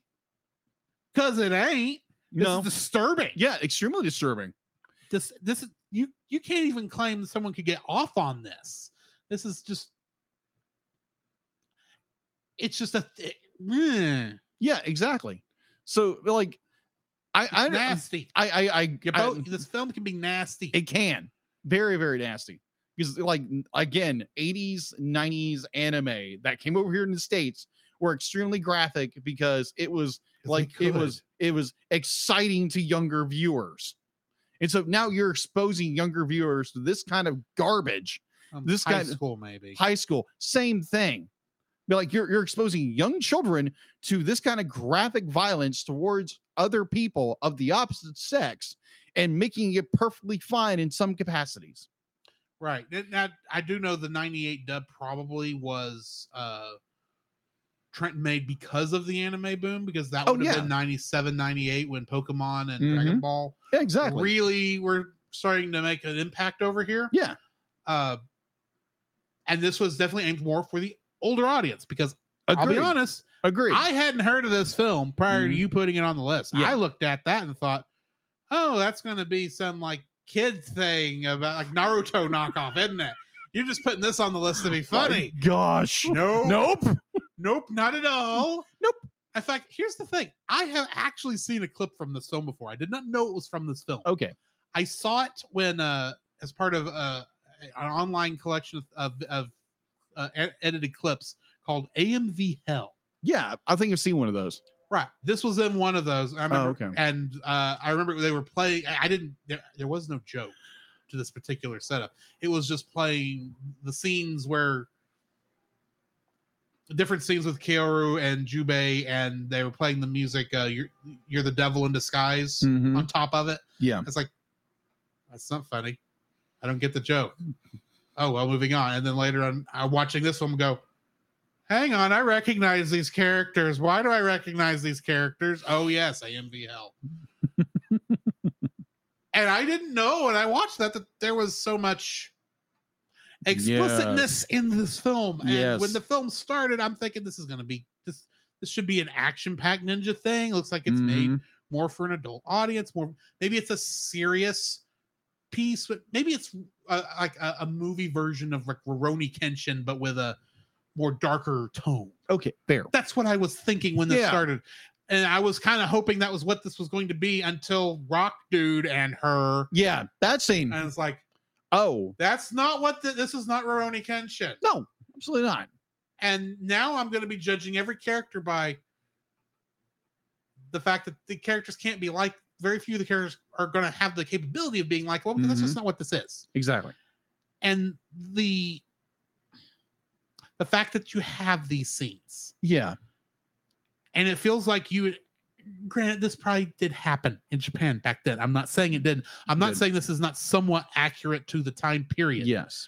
the ninja magic is not but uh Fair. i could see this in stories from this time Mhm. period Agree. or the time period this is based on Yeah. so and i get that this is made for an adult Mm-hmm. audience Yes. however Mm-hmm. you could have done this i think better without the graphicness Yeah. and i have a bad feeling i'm gonna repeat myself next week E- maybe. Anywho, my- Anyways. my I think both our third dislikes Yeah. is sex, Yes. which sounds really bad for two straight. Well, guys. it's it's well, it's not really sex. It's more sexual assault. sexual assault, Sexual and- assault and, in most unnecessary- and graphic unnecessary detail nudity. ever. Yeah. sexual assault, unnecessary nudity. Yeah. that's what the problem with this. That that's the biggest problem this film Yeah. has. On that note, what are you rating this film? Oh my gosh. So you're like you, you have all these amazing, amazing, amazing like attributes this film has from design to animation to all this other great stuff. And then it just goes mump mump thump. And I, I'm I am so torn with this because I I'd be like I have loved this movie animation wise for years, and watching it now it's just like oh oh, that's just not good. That is not good at all. Uh, so I'm gonna give this. Oh my gosh, uh, probably a six. Probably a six. Be like it is. Uh, there again, if you are underage, do not watch this. Period. Uh, and if I, I'm not gonna repeat myself because I've repeated myself twice already in this, this episode. Um, uh, there again, be like, uh, if you're underage, do not watch this film at all uh, until you're uh, of age watch don't watch it so um so yeah i'll i'll give it a six because a- again a great animation story design uh some of the stories very well done uh jubei is a character i love that character to death because he's just the the uh the uh the paladin among just denizen of thieves or denizen of uh Den of Thieves. yeah, den of thieves or horrendous people. Yeah. Uh because they're gonna be like you, you can you can pull that into kind of a like a Christian parallel in some capacity and form that you have the uh you you live in this world full of debauchery and Mhm. sinful desires, but you be like, as a Christian, you kind of stand out. Be like, if you're a true devoted disciple of Christ or born again, be like, you stand out like a sore thumb, and people notice it. And it's like they they know you by your reputation of who you are if you are a true born again Christian, not someone who used to be like, oh, I said a prayer when I was five years old and I lived a debauched life, and I might go to church every once in a while, but uh, but like it, it's kind of that way. like, It's got a small parallel to that. If you do have that relationship with Christ and you have a firm foundation, and that you are going to do the right thing when it comes to like you know the the wrongs in this world, and you're going to point people to Jesus. And kind of like Jube is that bright light and everything, and everything else around so dark and so evil. And uh, I will not uh, correlate that he is a Jesus figure in this movie at all, but he is a a bright example in a very very dark world, and that's what as a Christian that we are strived to be is that bright world, that bright that that lamp that is hidden under a, a bushel or Mhm. a, or a or a, what is it in the scripture? Basket? A basket being hidden under a basket. We should be able to Hide shine under a light- bushel, I think is from the actual song. That is true. That's that is a true. light of mine. This is a lot of my night. But uh yeah, just being that light of the world to uh inside of a very, very dark and disturbing world. So yeah, I'm gonna give it a six. Giving this movie a five. Okay. I don't like this movie. Okay. Like I said, I for most of this film I was distracted. Wasn't really watching it very Yeah. closely. Fair. Uh, I can tell you the scene between her and Tessai, Rockadude, whatever, is what got me uninterested in the film. Okay, fair enough. I still watched it. I finished it. I kept an eye out for action scenes, but the story itself I didn't care about. I think it's well animated. Yeah. Uh, do I think it, I because of how well it's animated, I can't lower it. Yeah. Past five. Fair. But for story reasons, for um, creative decisions that I disagree with, Yeah. I really wish I could rate it lower than five. Okay. So yeah, five. Okay. Which brings us to the end of this section. We need to uh, play some bumpers, and on the other side, we will talk about what we've been And- watching. Yeah, what are we watching next? Oppenheimer Oppenheimer, which we were supposed to watch for this, week, but distractions, Distractions, of course. the scheduling issues Yes. that are no longer an issue. Yes. now. But anyway, And he has been warned. thank you. Hmm. Yeah, so join us next week for Oppenheimer, and then um, after the bumpers, we'll talk about what we've been watching, what's in the news, Mhm. and some X Men. Yes. This podcast is a proud member of Culture Box. Whether you enjoy geeky reviews, comedy, or original fiction, you can open up the Culture Box and find something excellent for your soul. Point your web browser to culturebox.media. This week, we suggest checking out Geek Devotions. Geek Devotions is a collaboration of devoted geeks that are devoted to letting people know that they are loved. They are not just a podcast, they are an entire network of shows, podcasts, and YouTube videos that are designed to encourage and challenge people in the geek community, bridging the gap between their faith and their geekdoms. They produce a weekly geek culture infused devotional. There is their podcast, Com Talk. There's another podcast where they read books, allegedly. There's also another podcast where uh, they look through the Gundam Watch. And uh, if you're into, if you like movies just like we do, you can check out them reviewing bad movies over at the bottom shelf. So uh, you can find all their content and more uh, at uh, geekdevotions.com.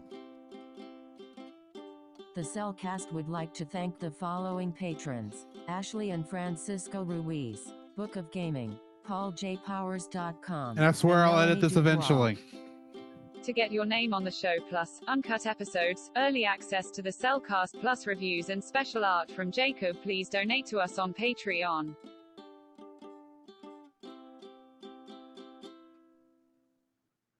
So, Jacob, I have a question for you. What have you been watching? What have I been watching?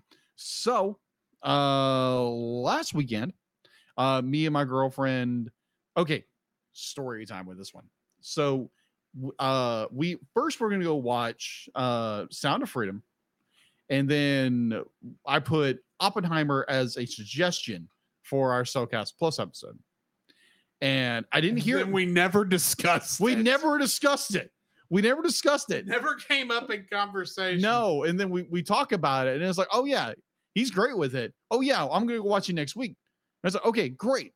And then I I I I very uh I, I asked my girlfriend to be like, it's like, hey, are you cool with watching Oppenheimer? He's like, sure thing. And so then we we go to Tyler, we meet up. Meanwhile, it hadn't occurred to me that I was originally going to watch Oppenheimer with my parents, and we hadn't discussed when we were going to watch it. And Right. it came up that we were going to watch it tomorrow. However, after the story, that changed. Yes. So, um, so we originally were going to go to one theater.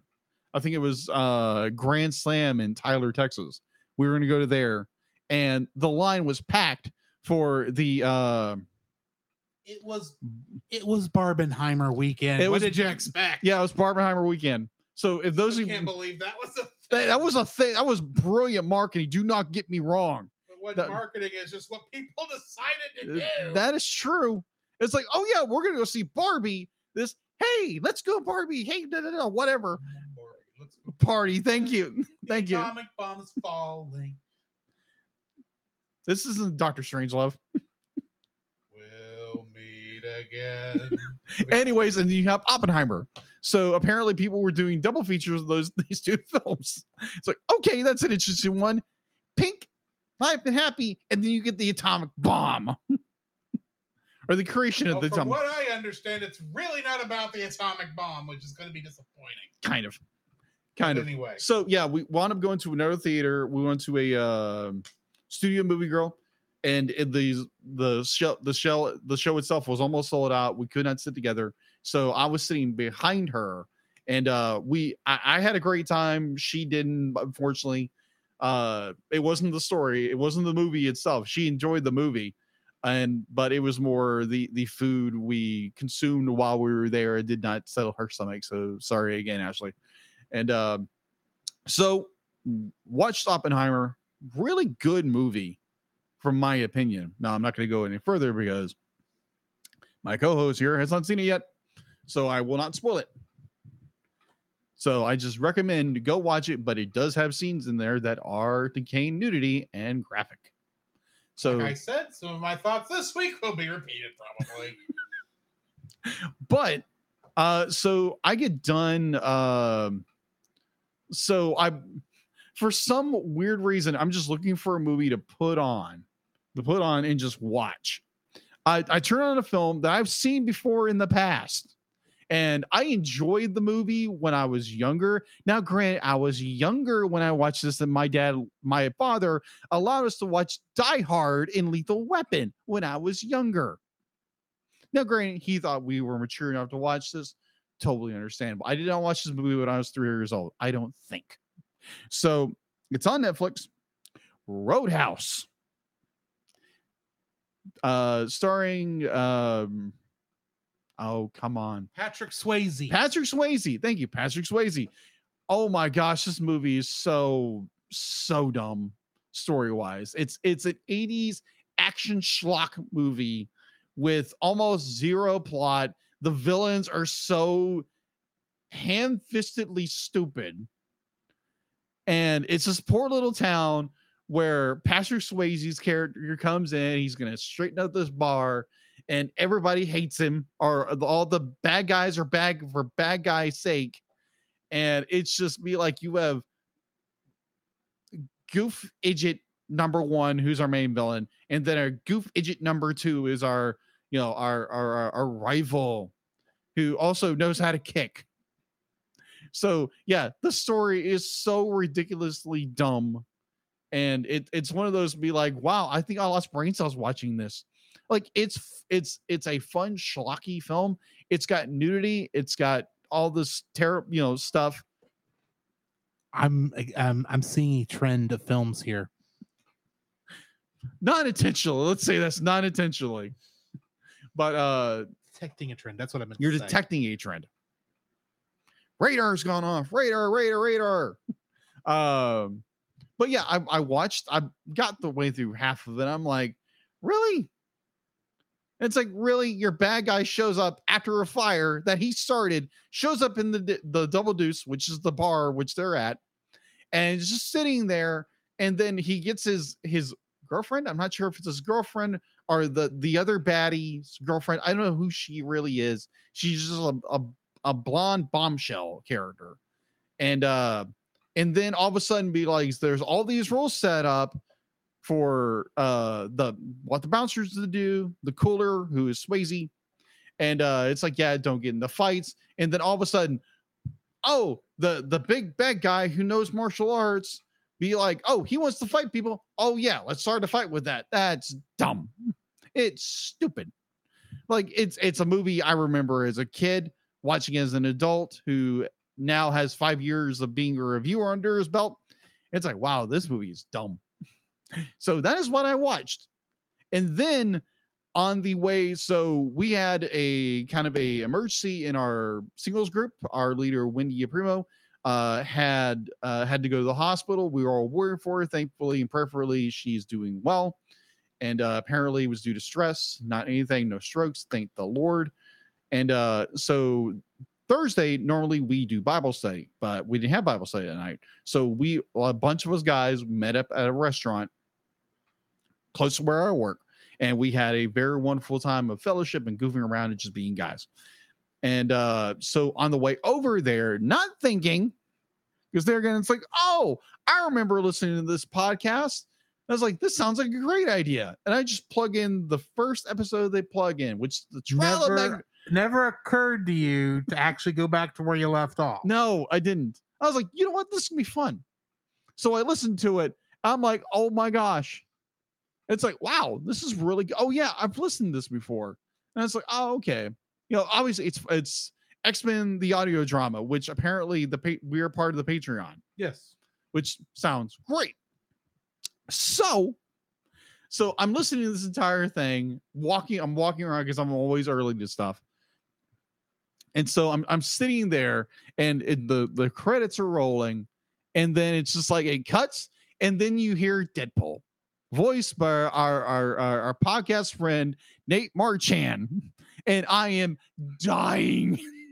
I am so dying because they hear him voice Deadpool in the- the X Men audio drama. I'm not sure if he'll show up in season season four, Yeah, season four. season four. I don't, I'm not, don't know if he's going to show up, but that was such a great little cameo, to where he be like Deadpool as a character references Marchan himself and his other character he voices in Power Rangers. And and many- all the other actors who have been voicing people in X Men the animated series. Yes. Yes. So great. So wonderful. So Nate, wonderful job. Amazing. So then I started, I was like, wait a minute. Be like, I didn't go back to where I was. And I think for the last day and a half, that's all I've been listening to is X-Men the audio drama. So if you like really, really good audio dramas of a very franchi- famous franchise such as X-Men, you should go listen to this. It's very well done. So yes, that is what I've been watching and listening and minus a lot of YouTube about history because there again, I just went wa- watch went and watched Oppenheimer. So I want to learn Well, more that than- you wanted to know if gold would melt at that temperature. well, that wasn't YouTube, that was Google. That mean you couldn't have watched it on YouTube. That is true, but I didn't. So what have you been watching, listening to, or in your case, playing? Well, I mentioned last Friday during our news segment Yes.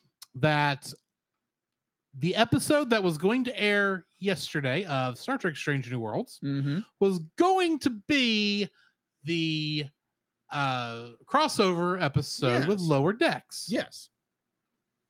So imagine my surprise Hmm. Hmm. about four or five o'clock, I get a text message from uh, one of several message groups I'm in Mhm. Mm-hmm. that says, hey guys, the lower decks crossover just dropped.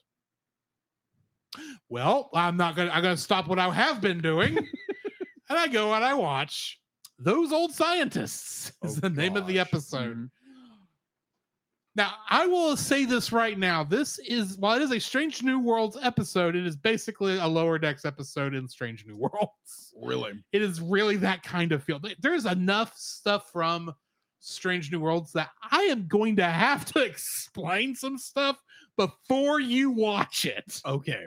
And granted, the last time on Strange New Worlds thing should tell you a lot, I but gotcha. it won't explain that smile. Okay. That's all I'm gonna say uh, for now. Okay. It's gonna ways until we get we're gonna be able to talk about this. Oh. Okay. But um, Grin. oh, th- it was such a good episode. Uh, because so you know, so far, Strange New Worlds is all. It's been like, oh yeah, this is 23rd century. All this other stuff. It- We're, we're not. We can't mention anything that occurs after this point chronologically. And then Boimler shows up. Kudos for how they did that. I will say that okay. made a lot of sense Okay. and eventually Mariner too, because she does show up. And Th- does she wreak havoc and get away with it? why do you want me to spoil stuff? Because whether she does or not, that would be spoiling. so she does. I didn't say that. Okay. I, all I I'm can now think- trying to think. Did she break stuff? Probably she did No. because it's point. It's Mariner. No, no, no. I mean, It probably gets away with it. the, no, honestly, she she is. They they s- they both are still their lower deck selves. Okay. Don't get me wrong. Okay. but that she is she's as bad as Boimler. That's all I'm gonna say. Does Pike at least put her in her place? no need to. She's not as bad as you're thinking. Okay. You you are you you are still thinking of her in season one, not as season three Mariner, even though she has some season one ishness in her in season three. Yeah. she has no the the only thing she gets in trouble for is jumping in after Boimler. Okay then. It's the only thing that she technically did that she should not have done. Oh, okay. But she's still technically doing her job as she was the commanding officer for the mission. gotcha. That's as far as I'm going to explain about I gotcha. that. I gotcha. However, 'Cause- her and Uhura was sweet. That's all I'm Or- gonna say. Oh, okay.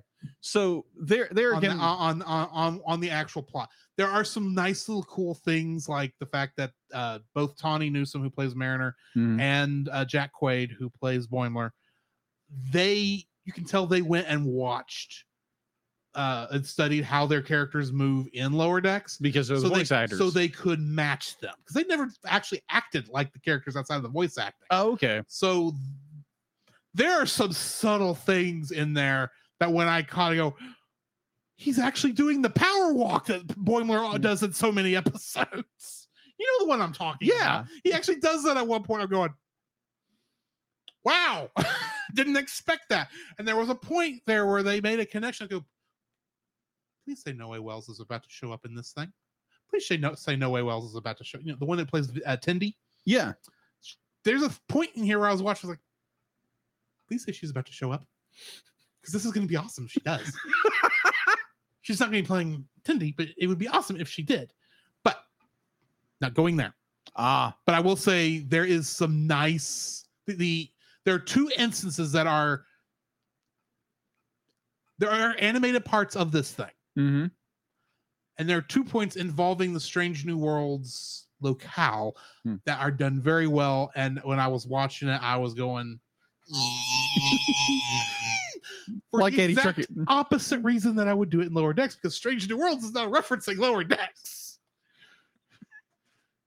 Let's just say there was a point in one section where I go, what is why is he smiling? What does he know?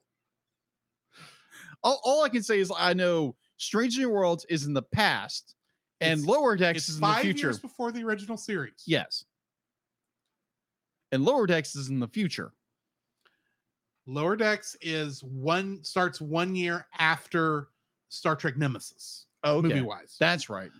being said, that being said, Time travel shenanigans of course. have changed things. If you want to understand the whole story from beginning to end of Star Trek, I can now no longer suggest chronologically. I have to say you have to watch it in series order. Oh wow. if you're wanting to watch it where it makes sense story wise, because they made okay minor thing, and then I will move on. okay. Since the Abramsverse films came out, Right. I'm not saying this is a judgment call on the Abrams films. I'm saying this is the first time it happened. Mm-hmm. There has been an updating to uh, continuity Okay. that they had not touched on before. Mm-hmm. up and okay so in star trek continuity this will Mhm. be very quick Yeah. there are three there, there are two things that we knew happened between 1966 when star trek first aired Mm-hmm. and the beginning of star trek the original series Yes. that you know that there were things that had to happen for the quote unquote future to take place Mm. this being the eugenics wars that ended when khan went into space in 1996 Hmm. Mm-hmm. which of course didn't happen in real life Right. Thankfully. and Zephram Cochrane inventing the warp drive that we Hmm. know by first contact happens uh, causes first contact to occur on April 5th, 2063. Yeah. Okay. Up until uh sorry, brain fart. Uh there had uh, w- starting in the Abrams verse films, it's the Okay. first time we saw it, there is obviously a change to there's some change had to have occurred because Yeah. there is a aesthetic change to how things look. Yeah. Most people who don't care about this stuff and think I'm a nut would say it's just because they rebooted and re-envisioned it. Yeah. Granted, that is physically the reason why it occurred. Yes. However, there's a reason I'm, I'm harping on this. In, Right. in Star Trek, in previous Star Trek appearances where they had to go back to, for one reason or another, the original Enterprise, Okay. they recreated the 1965 set as ridiculous as it looks for, in modern television. Right. But starting with the Abramsverse films, they updated the design to look different. Also, because that's when they started recasting characters, they uh, the uh, uh, the way uh, the characterizations of some of these famous characters are changed slightly depending on who's doing the performance. Right. Plus, you get into Discovery and you get the whole thing where technically Spock has an adopted sister Mm. who I hate. but that's beside the point. Plot convenience, anybody? Are you aware that the term Mary Sue Yes, it's from Star Trek. originally was from Star Trek fan fiction? Yeah, I remember. And you would think that the writers of Star Trek, knowing this, would do their dead level best to not incorporate a Mary Sue into the actual show. But they did. But they did. Yeah. More on that. that. That's neither here nor there. I'm trying to get back to my point. Yes, gets your point. My point is between the revisits to the previous century, the changes in timelines that have occurred, there's been a well, when did any of this stuff start to happen? Yeah. One line two episodes ago Okay. in Strange New Worlds fixed everything. Okay. Mostly because it just pushed everything into place finally. Because it was growing issues. And then this just kind of caused everything to just fall into place where it Right. needed to fall. Because of time travel shenanigans that technically occurred in Enterprise of all shows, okay. the timeline has changed slightly, but the fact that a madman, a- a- an event called the Eugenics Wars that was led by Khan, Noonien Singh has to occur. Because no matter what this particular Romulan tried to do, they couldn't stop it from happening. It just kept happening. In fact, apparently she started trying it back when he was supposed to go off into space in 1992.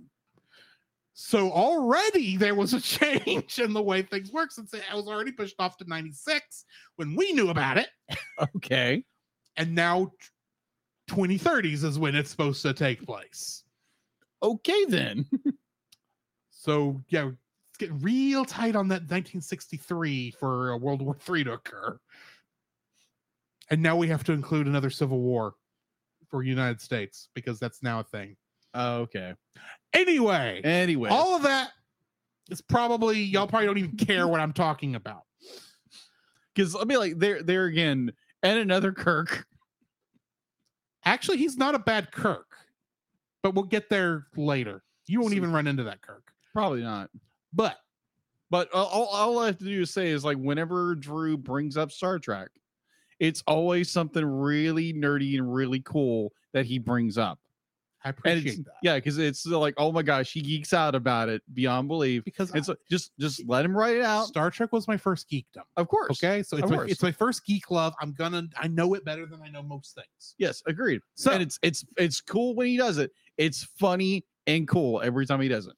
moving on. So I Yes. Mm-hmm. watched the Lower Decks crossover, and the fun thing is, is since the Lower Decks crossover, Yes. with Strange New Worlds came out on a day separate from the normal release of Strange New Worlds, they moved. They, they actually went ahead and released another new episode of Strange New Worlds last night. And it's the darkest thing Star Trek has put on screen, period. And yet it was a good episode. Hmm. Yes, artsy Seth, there is going to be a musical episode next week. That'll be fun. Okay. I'll show There- you a clip. Okay.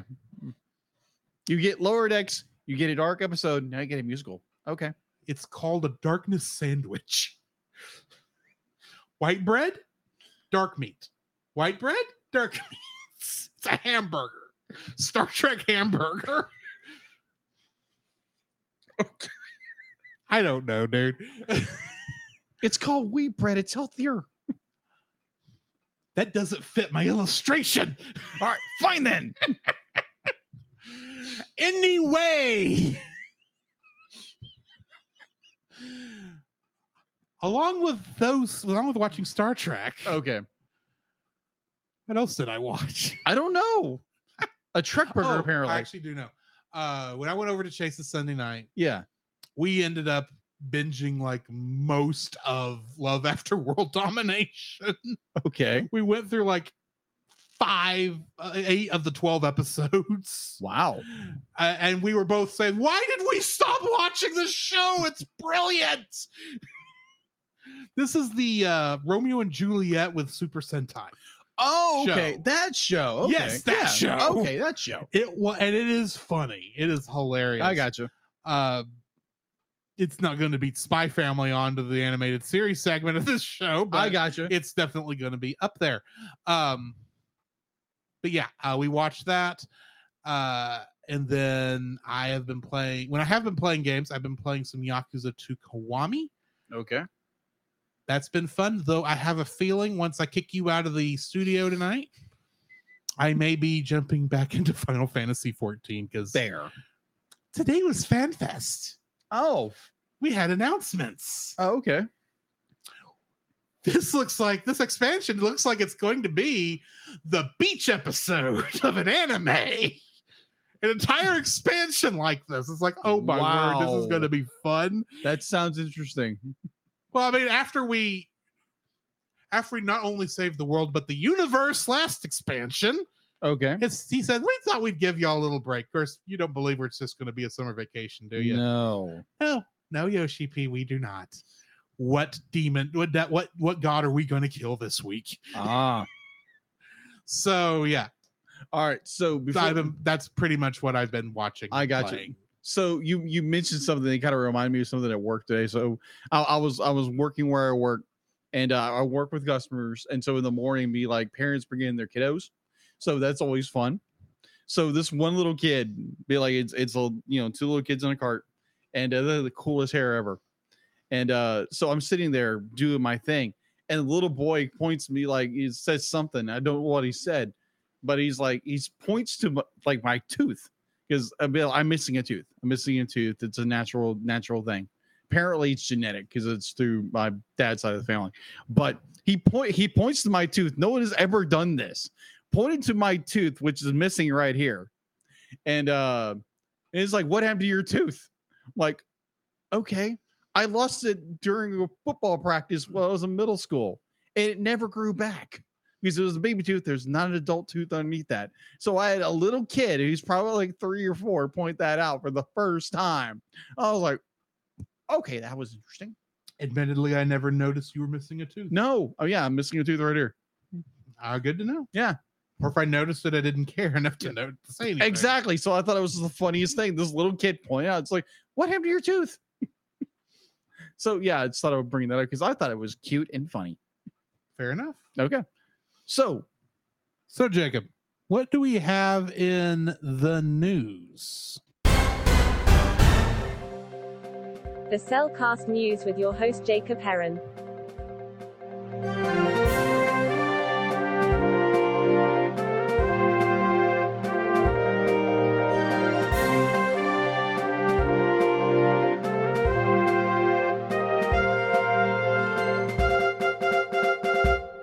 why thank you, deal it and going into today's news. Apparently on this day, uh 83 years ago in uh let's see, it's July January July. What is the date? I don't have a watch. I'm looking at my Today is the 28th. 28th. 28th. Okay, so apparently the either yesterday, I think it was yesterday or today.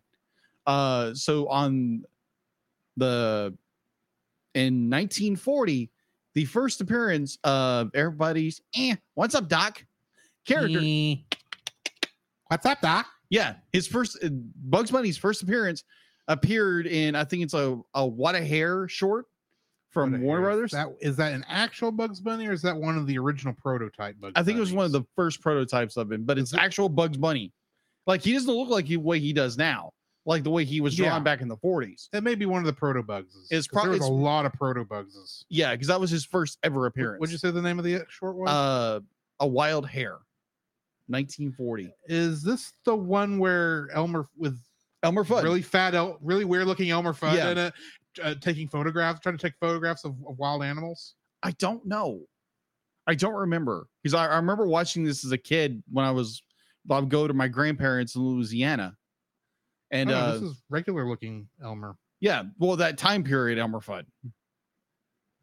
Well, there- there's another one where it's like one of the proto bugs is, and it's a really strange looking Elmer Fudd, like a Yeah. fat Elmer Fudd. Yeah, that might be it. and, and he's photographing. He's shoot, he is literally still shooting animals, Yeah. just on film. Oh, okay, yeah, yeah. But uh yeah, Bugs Bunny made his first appearance Yesterday, yesterday. Yesterday in 1940, so 84 years ago, 83 years ago, I believe. okay, this is actually the first regular bugs. It's n- it is not one of the proto bugs. Oh, okay, so it's his first actual actual appearance. actual appearance as Bugs Bunny. oh, okay, that's what I There's thought. a couple of other quote unquote. It's not technically Bugs Bunny, Mhm. but it's basically Bugs Bunny. yeah. that are before this, and I couldn't Yeah. remember which when that actually was. Oh, okay. So for those who follow the news, be like we be like heck, I, I watched a uh, a promo or a, a reel from uh what was what is that? It's uh Full House Rewind, one of these podcasts Mm-hmm. that one of the original actors who uh who is the host uh put out a video saying we're not gonna do any more uh podcasts or videos over because of the SAG strikes. I'm like, okay, I understand you're an actor, but you're doing a podcast. Yeah. But there again, be like they they want, you know, this and this and okay, totally get you want to, you know, stand by your actor friends. I get it. But it's just like, okay, it's interesting. So speaking of uh, a certain film that came out this year and did very well because we didn't review it because we didn't get off our butts and actually do it. That's not the reason it's doing well. No, it's not. But I, I'm- I'm I'm kind of sad. Oh. I saw it. yeah, you I- saw it. I I, think- didn't. there again, that's my fault. Neither one of us thought it's like we need to react to that. Yeah, we That's did. not okay. We, we will correct that at the beginning of next year. Yeah, we'll correct that. beginning of next season. Okay. One of So- the first things we're doing next. Yeah, season. agreed, agreed. So apparently, uh, the sequel to Across the Spider Verse has been delayed due to the SAG uh, Which writer makes- Writers Guild strikes. yeah, because you have the Writers Guild and you have the Actors Guild Yeah. mm-hmm. who who uh, both struck Yes, struck striked striked.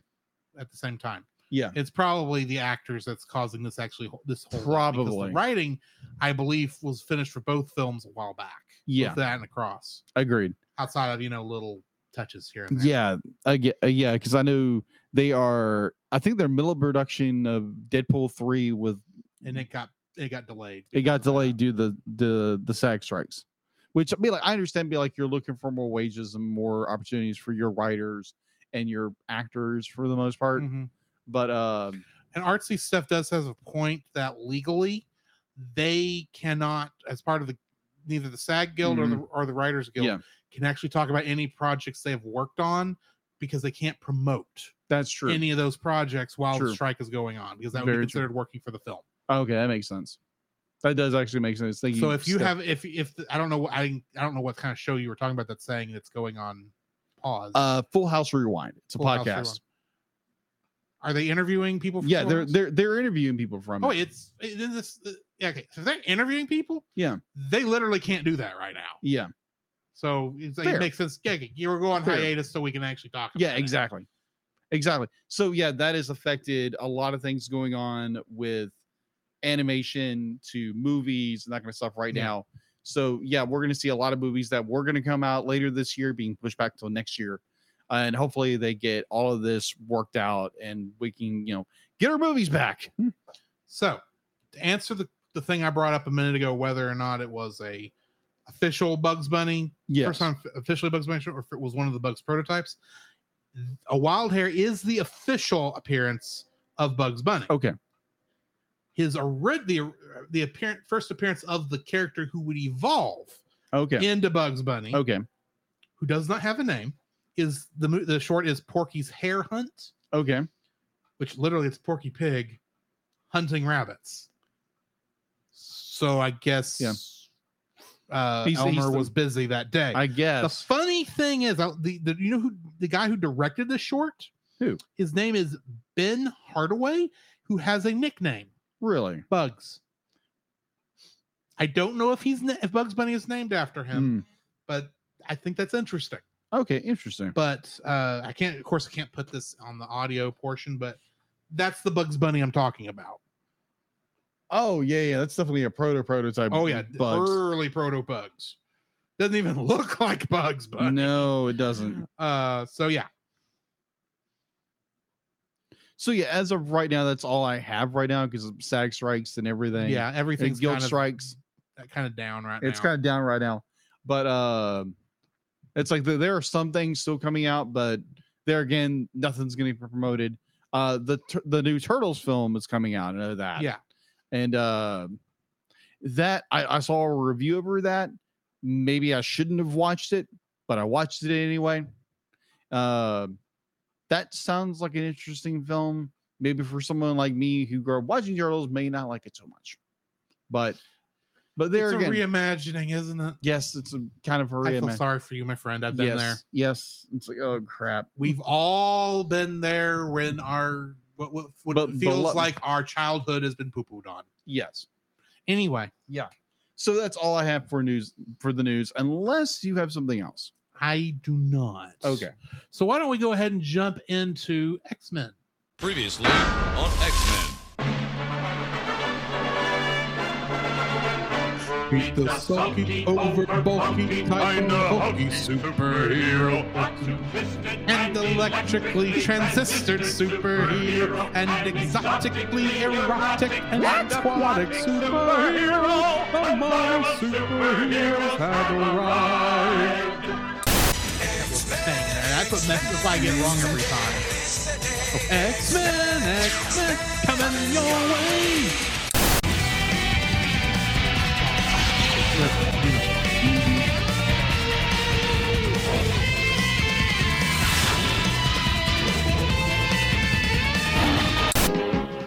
Spider-Man and his amazing, friends, Iceman, and Firestar.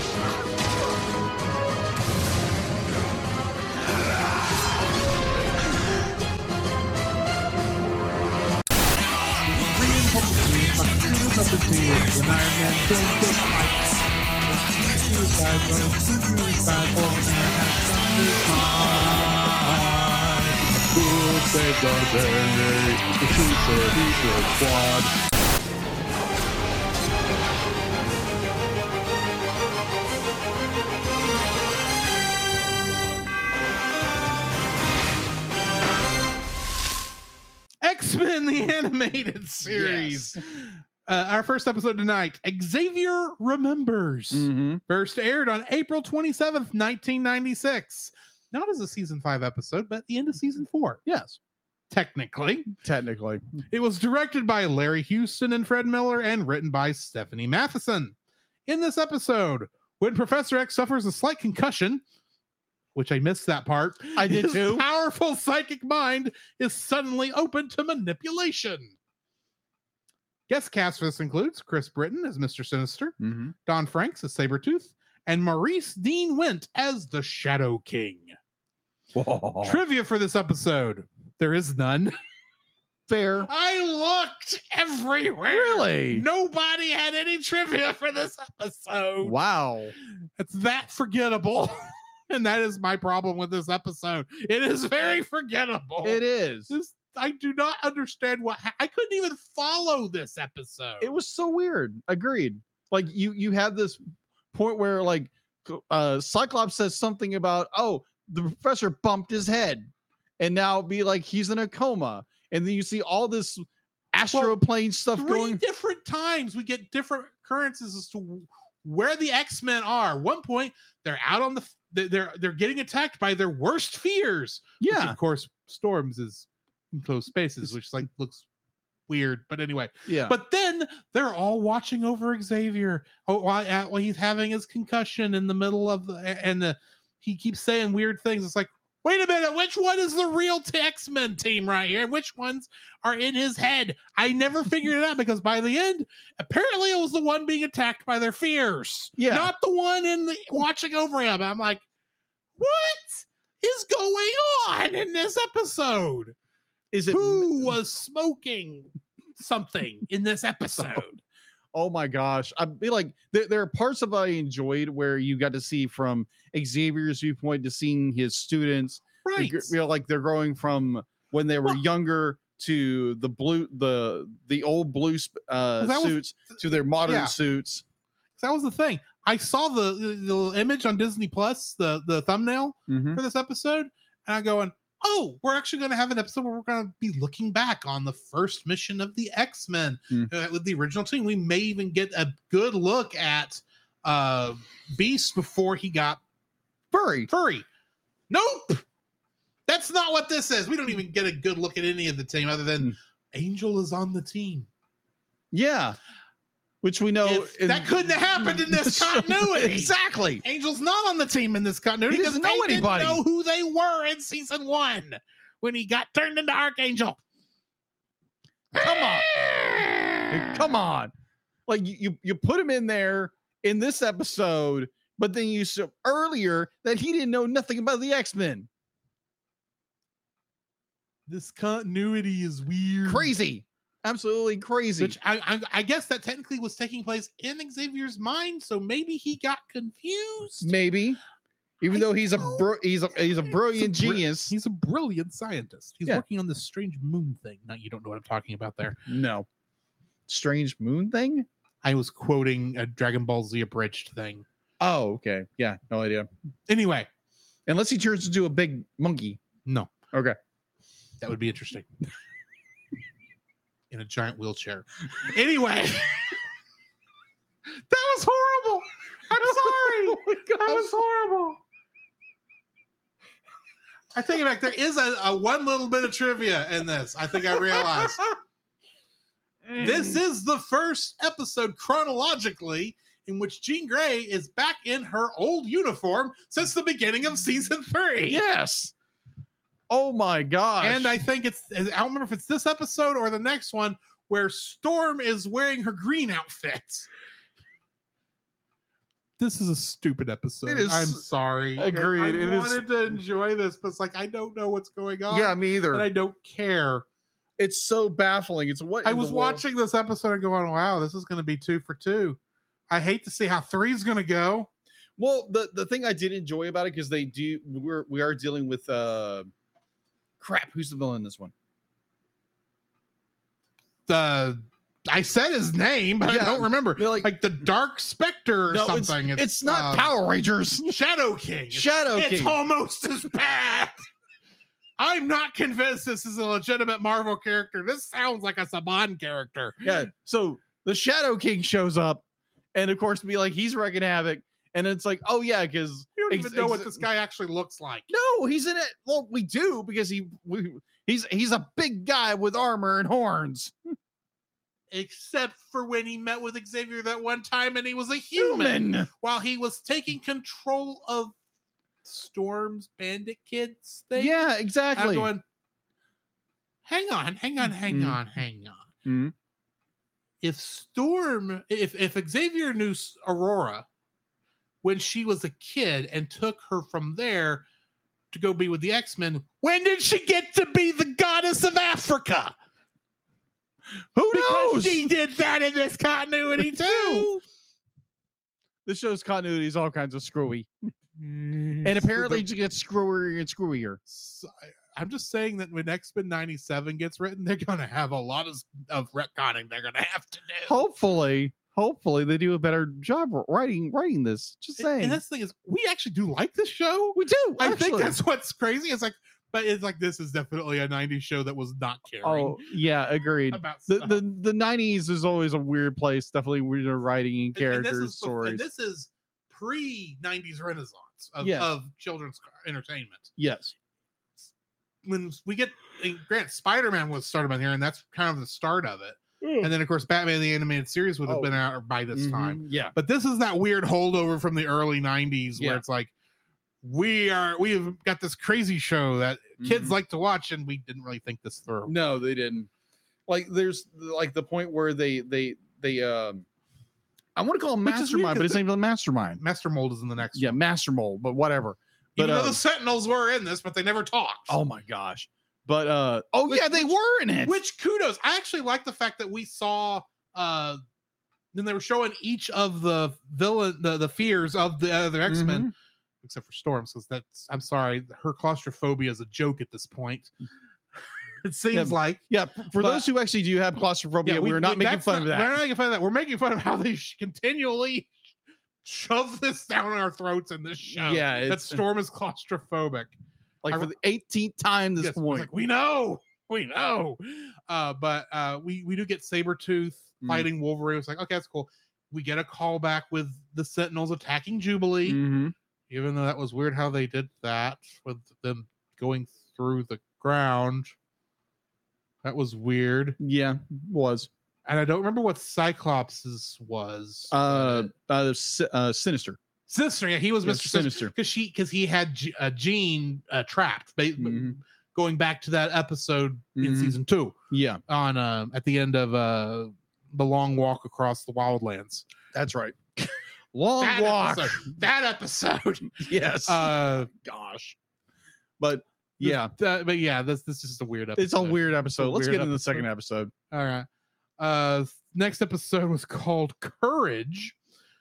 First aired September twenty third, nineteen ninety five. So backwards. Uh, written by as directed by Larry Houston and Fred Miller, as Mhm. always, and was written by Michael Edens. In this episode, Morph and Wolverine investigate and discover that the Sentinels are back. Okay.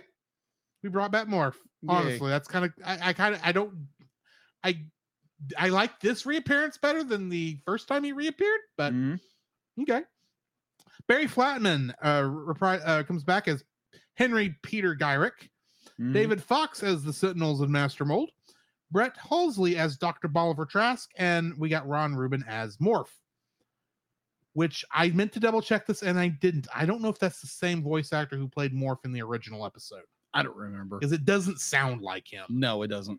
Uh, in this episode, we- look out! in this episode, we got cameos by Strong Guy, Omega Red, Sasquatch, Angel, and Longshot. Morph appears all as all throughout the episode. Mm-hmm. In this episode, Master Mold orders the Sentinels to retrieve the one who destroyed his body, being Professor Xavier, Mm-hmm. referencing the events of the final decision. And during the final battle, Morph changes into several other characters to make use of their inherited abilities Omega Red Tendrils, Sasquatch's Super Strength, Angel's Wings for Flight, and Yeah. Longshot's Hollow Bones for Agility. And I'm sitting here reading this and going, Longshot's power is that he has hollow bones? I thought it was more he had luck. I thought that's what it was too. Oh, Yeah. Again, continuity, people. What's going on? Well, it was uh, The it's 90s. Morlocks. It's also, it was Mojo. Who Yeah. knows what's going on It's with Mojo? Mojo World. I'm gonna mojo the heck out of here. Yeah. I, at this point, I'd rather have Mojo. Jojo. This is not Powerpuff Girls though. I know, but that would be somewhat that would be more fun. Anyway, this is actually a better episode. I actually, Yeah. I actually like Morph in this episode. Yeah. They actually wrote his character pretty good, Mhm. I think. But uh, other than that, it was just kind of you can tell we're on the, the downward slope Yeah. of the Agreed. show right now Agreed. because it's like, oh, we don't know what to We're- do. We're mhm. just trying to continue. Eh, you- Here's the thing: once Fred Miller stepped into the director's chair alongside Larry Houston, who Mhm. I'm not convinced is directing anymore, I think this legally they have to keep putting his They name keep on the crediting. show. Yeah. And that's when this show has gone downhill. Because really, after um after the Dark Phoenix saga, which was still where the writing was still like the best this show has been, Yeah. the writing on the, the the season four and season five episodes have just been a thing. it's like we're still we, we haven't lost ratings yet Yeah. so we're still making stuff. But you can tell this is why when they went to season five, they made it went to an even cheaper studio to make this. Yeah. Agreed. Like it's So- it's it's a serviceable episode. Yeah. And, like this is not the first season. no, or it's the not. second Our season. second season. Or the third season. This is like okay, we're we know we're all, we have jumped the shark, and we have not uh, left the lake yet. Yeah. And to think we have one, two, three, four, five, six, seven, eight, nine. Are you looking at 10. my list or an official list? Because some of those official lists are going to count some of the stuff we've already reviewed. Oh, okay. Uh, hang on. I'm actually looking two, at the four, list six, on eight, Disney Plus. 10, 12, 14, 16, 18, 20, 22, 24. I think if I'm counting this right, we've got 26 episodes left. Oh, okay. Not counting our two special episodes That's right. that we haven't announced yet. True. But one of them is coming up really quick. I just realized. Ah, okay. End, of, end of next month. Hmm. So uh, that's really all I've got for this one. I It's just gotcha. a weird episode. Agreed. Again, season four gets weirder. I mean, like it's odd. And Season five is just going to be I'm, dragging. I'm like the- drag the. that season five is going to be hard to watch. That's what I. That's I. I don't remember season five that well. it's but really it's- it's sad that yeah, the season animation. five is not lining up with bad movie month. Oh, that would be hilarious. The the next season that we're doing does, but that had those two things do not correlate at all. But anyway, I think that's going to bring it bring us to the end of this one. Next week we are reviewing the episodes "Secrets Not Long Buried" and "Nightcrawler." Mm-hmm. Yes. Nightcrawler, I know, is a good episode. That's such a I'll be like, I 'Cause remember it's Nightcrawler. yeah, because I remember to this day this episode. I remember Nightcrawler because I remember thinking, oh, when when, when X two was getting announced, that Mhm. movie going, oh, Nightcrawler's gonna be in this. He's an awesome character. I hope they do him justice. They kind of did him justice. Kind of. Anyway, Yeah, because I remember I remember the, this episode so succinctly because I remember the episode because they do touch on religion, like actually having a Yes. relationship with God. And uh you I have don't, the- I don't think he's a Baptist preacher in this one, like No. he is in the comics. No, he's not. But I think no, I think in the comics he's more like a like a Catholic priest or something I like thought that. he was. I thought he was Baptist. But nuance. Whatever. Yeah, because I remember in this episode It's clearly not important right now. no, it's not important now. But I remember very distinctly when I was a kid watching the very end of this episode where it's Wolverine on his knees praying to God about something. But I was like, oh, that's different. This is 90s cartoons and they're dealing with something that is, you know, faith based as like a main character praying to God. It's like, this is Mhm. cool. So yeah, I'm I'm very looking forward to revisiting that episode because I remember that episode very very clearly because it's Nightcrawler. Mm-hmm. I was looking real quick because now I am curious Hmm. which particular Christian faith he belongs to. Oh, I think he's Catholic. I think. I mean, that would make Well- sense because he's German. Yeah. But Well, no, be like Lutheran then. He could be Lutheran. it could be Lutheran. Yeah. Lutheran But I can't bring it up real. because most of them be like quick. either he's Catholic, he's uh, he's a he's Lutheran or um he, he's just uh like a generic religious person who believes in God. Well, let's face it, the writers probably wouldn't have been able to write it very well anyway. Yeah. Because I- because honestly, I remember Wolverine's prayer about for, forgiveness and the whole Mhm. bit. I was like, "Oh my gosh, that's powerful!" And seeing a clip over it, I think like a year, like a few years ago, I was like, "Whoa!" That brings me back to my childhood, and it's like, "Oh my gosh, that's Yeah. good. That's good. That's good stuff." Definitely, as a- an adult now, who has a much firmer faith in Jesus, it's like, Mhm. wow, that's really good for a 90s cartoon for the big Wolverine character to stop and do that. That's just really cool. I'm looking forward to that. can't find it fast enough to bring it up before we end the show. Right. Join us next week for those things. In the meantime, this has been Drew, This is Jacob. and we'll catch you in the next frame. You can follow Jacob on his Facebook at Jacob B. Heron. His Facebook page, Jacob's Daily Art Corner, where he tries to draw each and every day. I try. His Instagram at Jacob B. Heron. E. his Twitter at Jacob Heron, and his letterboxd at Jacob Heron. You can find Drew on Facebook at Drew Dodgen. His Facebook page, Drew's Photo Bin, to see his photography. His letterboxd page at G. George759. His Twitter at G. George759.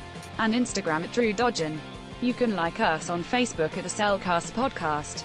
On Twitch at The Cellcast Gaming. On YouTube at Cellcast. on Twitter at cast underscore cell.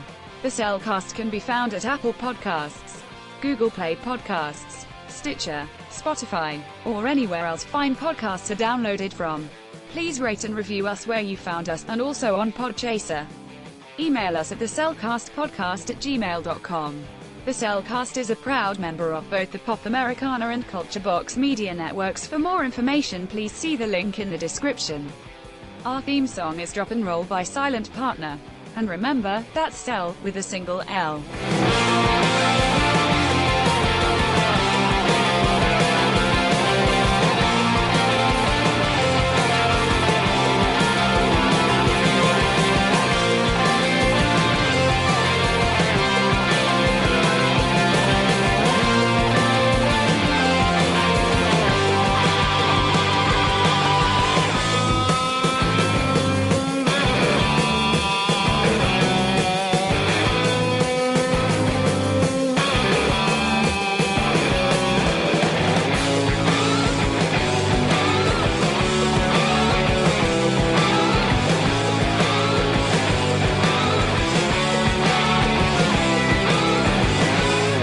Open up your heart and let the Patrick Swayze Christmas in. We'll gather at the roadhouse with our next of kin. And Santa can be our regular Saturday night thing. We'll decorate a bar stool and gather round and sing.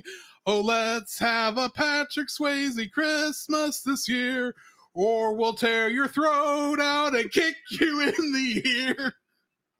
What the heck? you said Patrick Swayze earlier in Roadhouse, and I remembered a song from Mystery Science Theater 3000, specifically the episode Santa Claus Conquers the Martians. what? the heck? And they had a Patrick Swayze Christmas that year. and I couldn't, I'm sitting there going, I, I can't, I have to. There's nothing from Ninja Scroll I can base a joke off of, but you mentioned Patrick Swayze, and it's July. Christmas in July is a thing.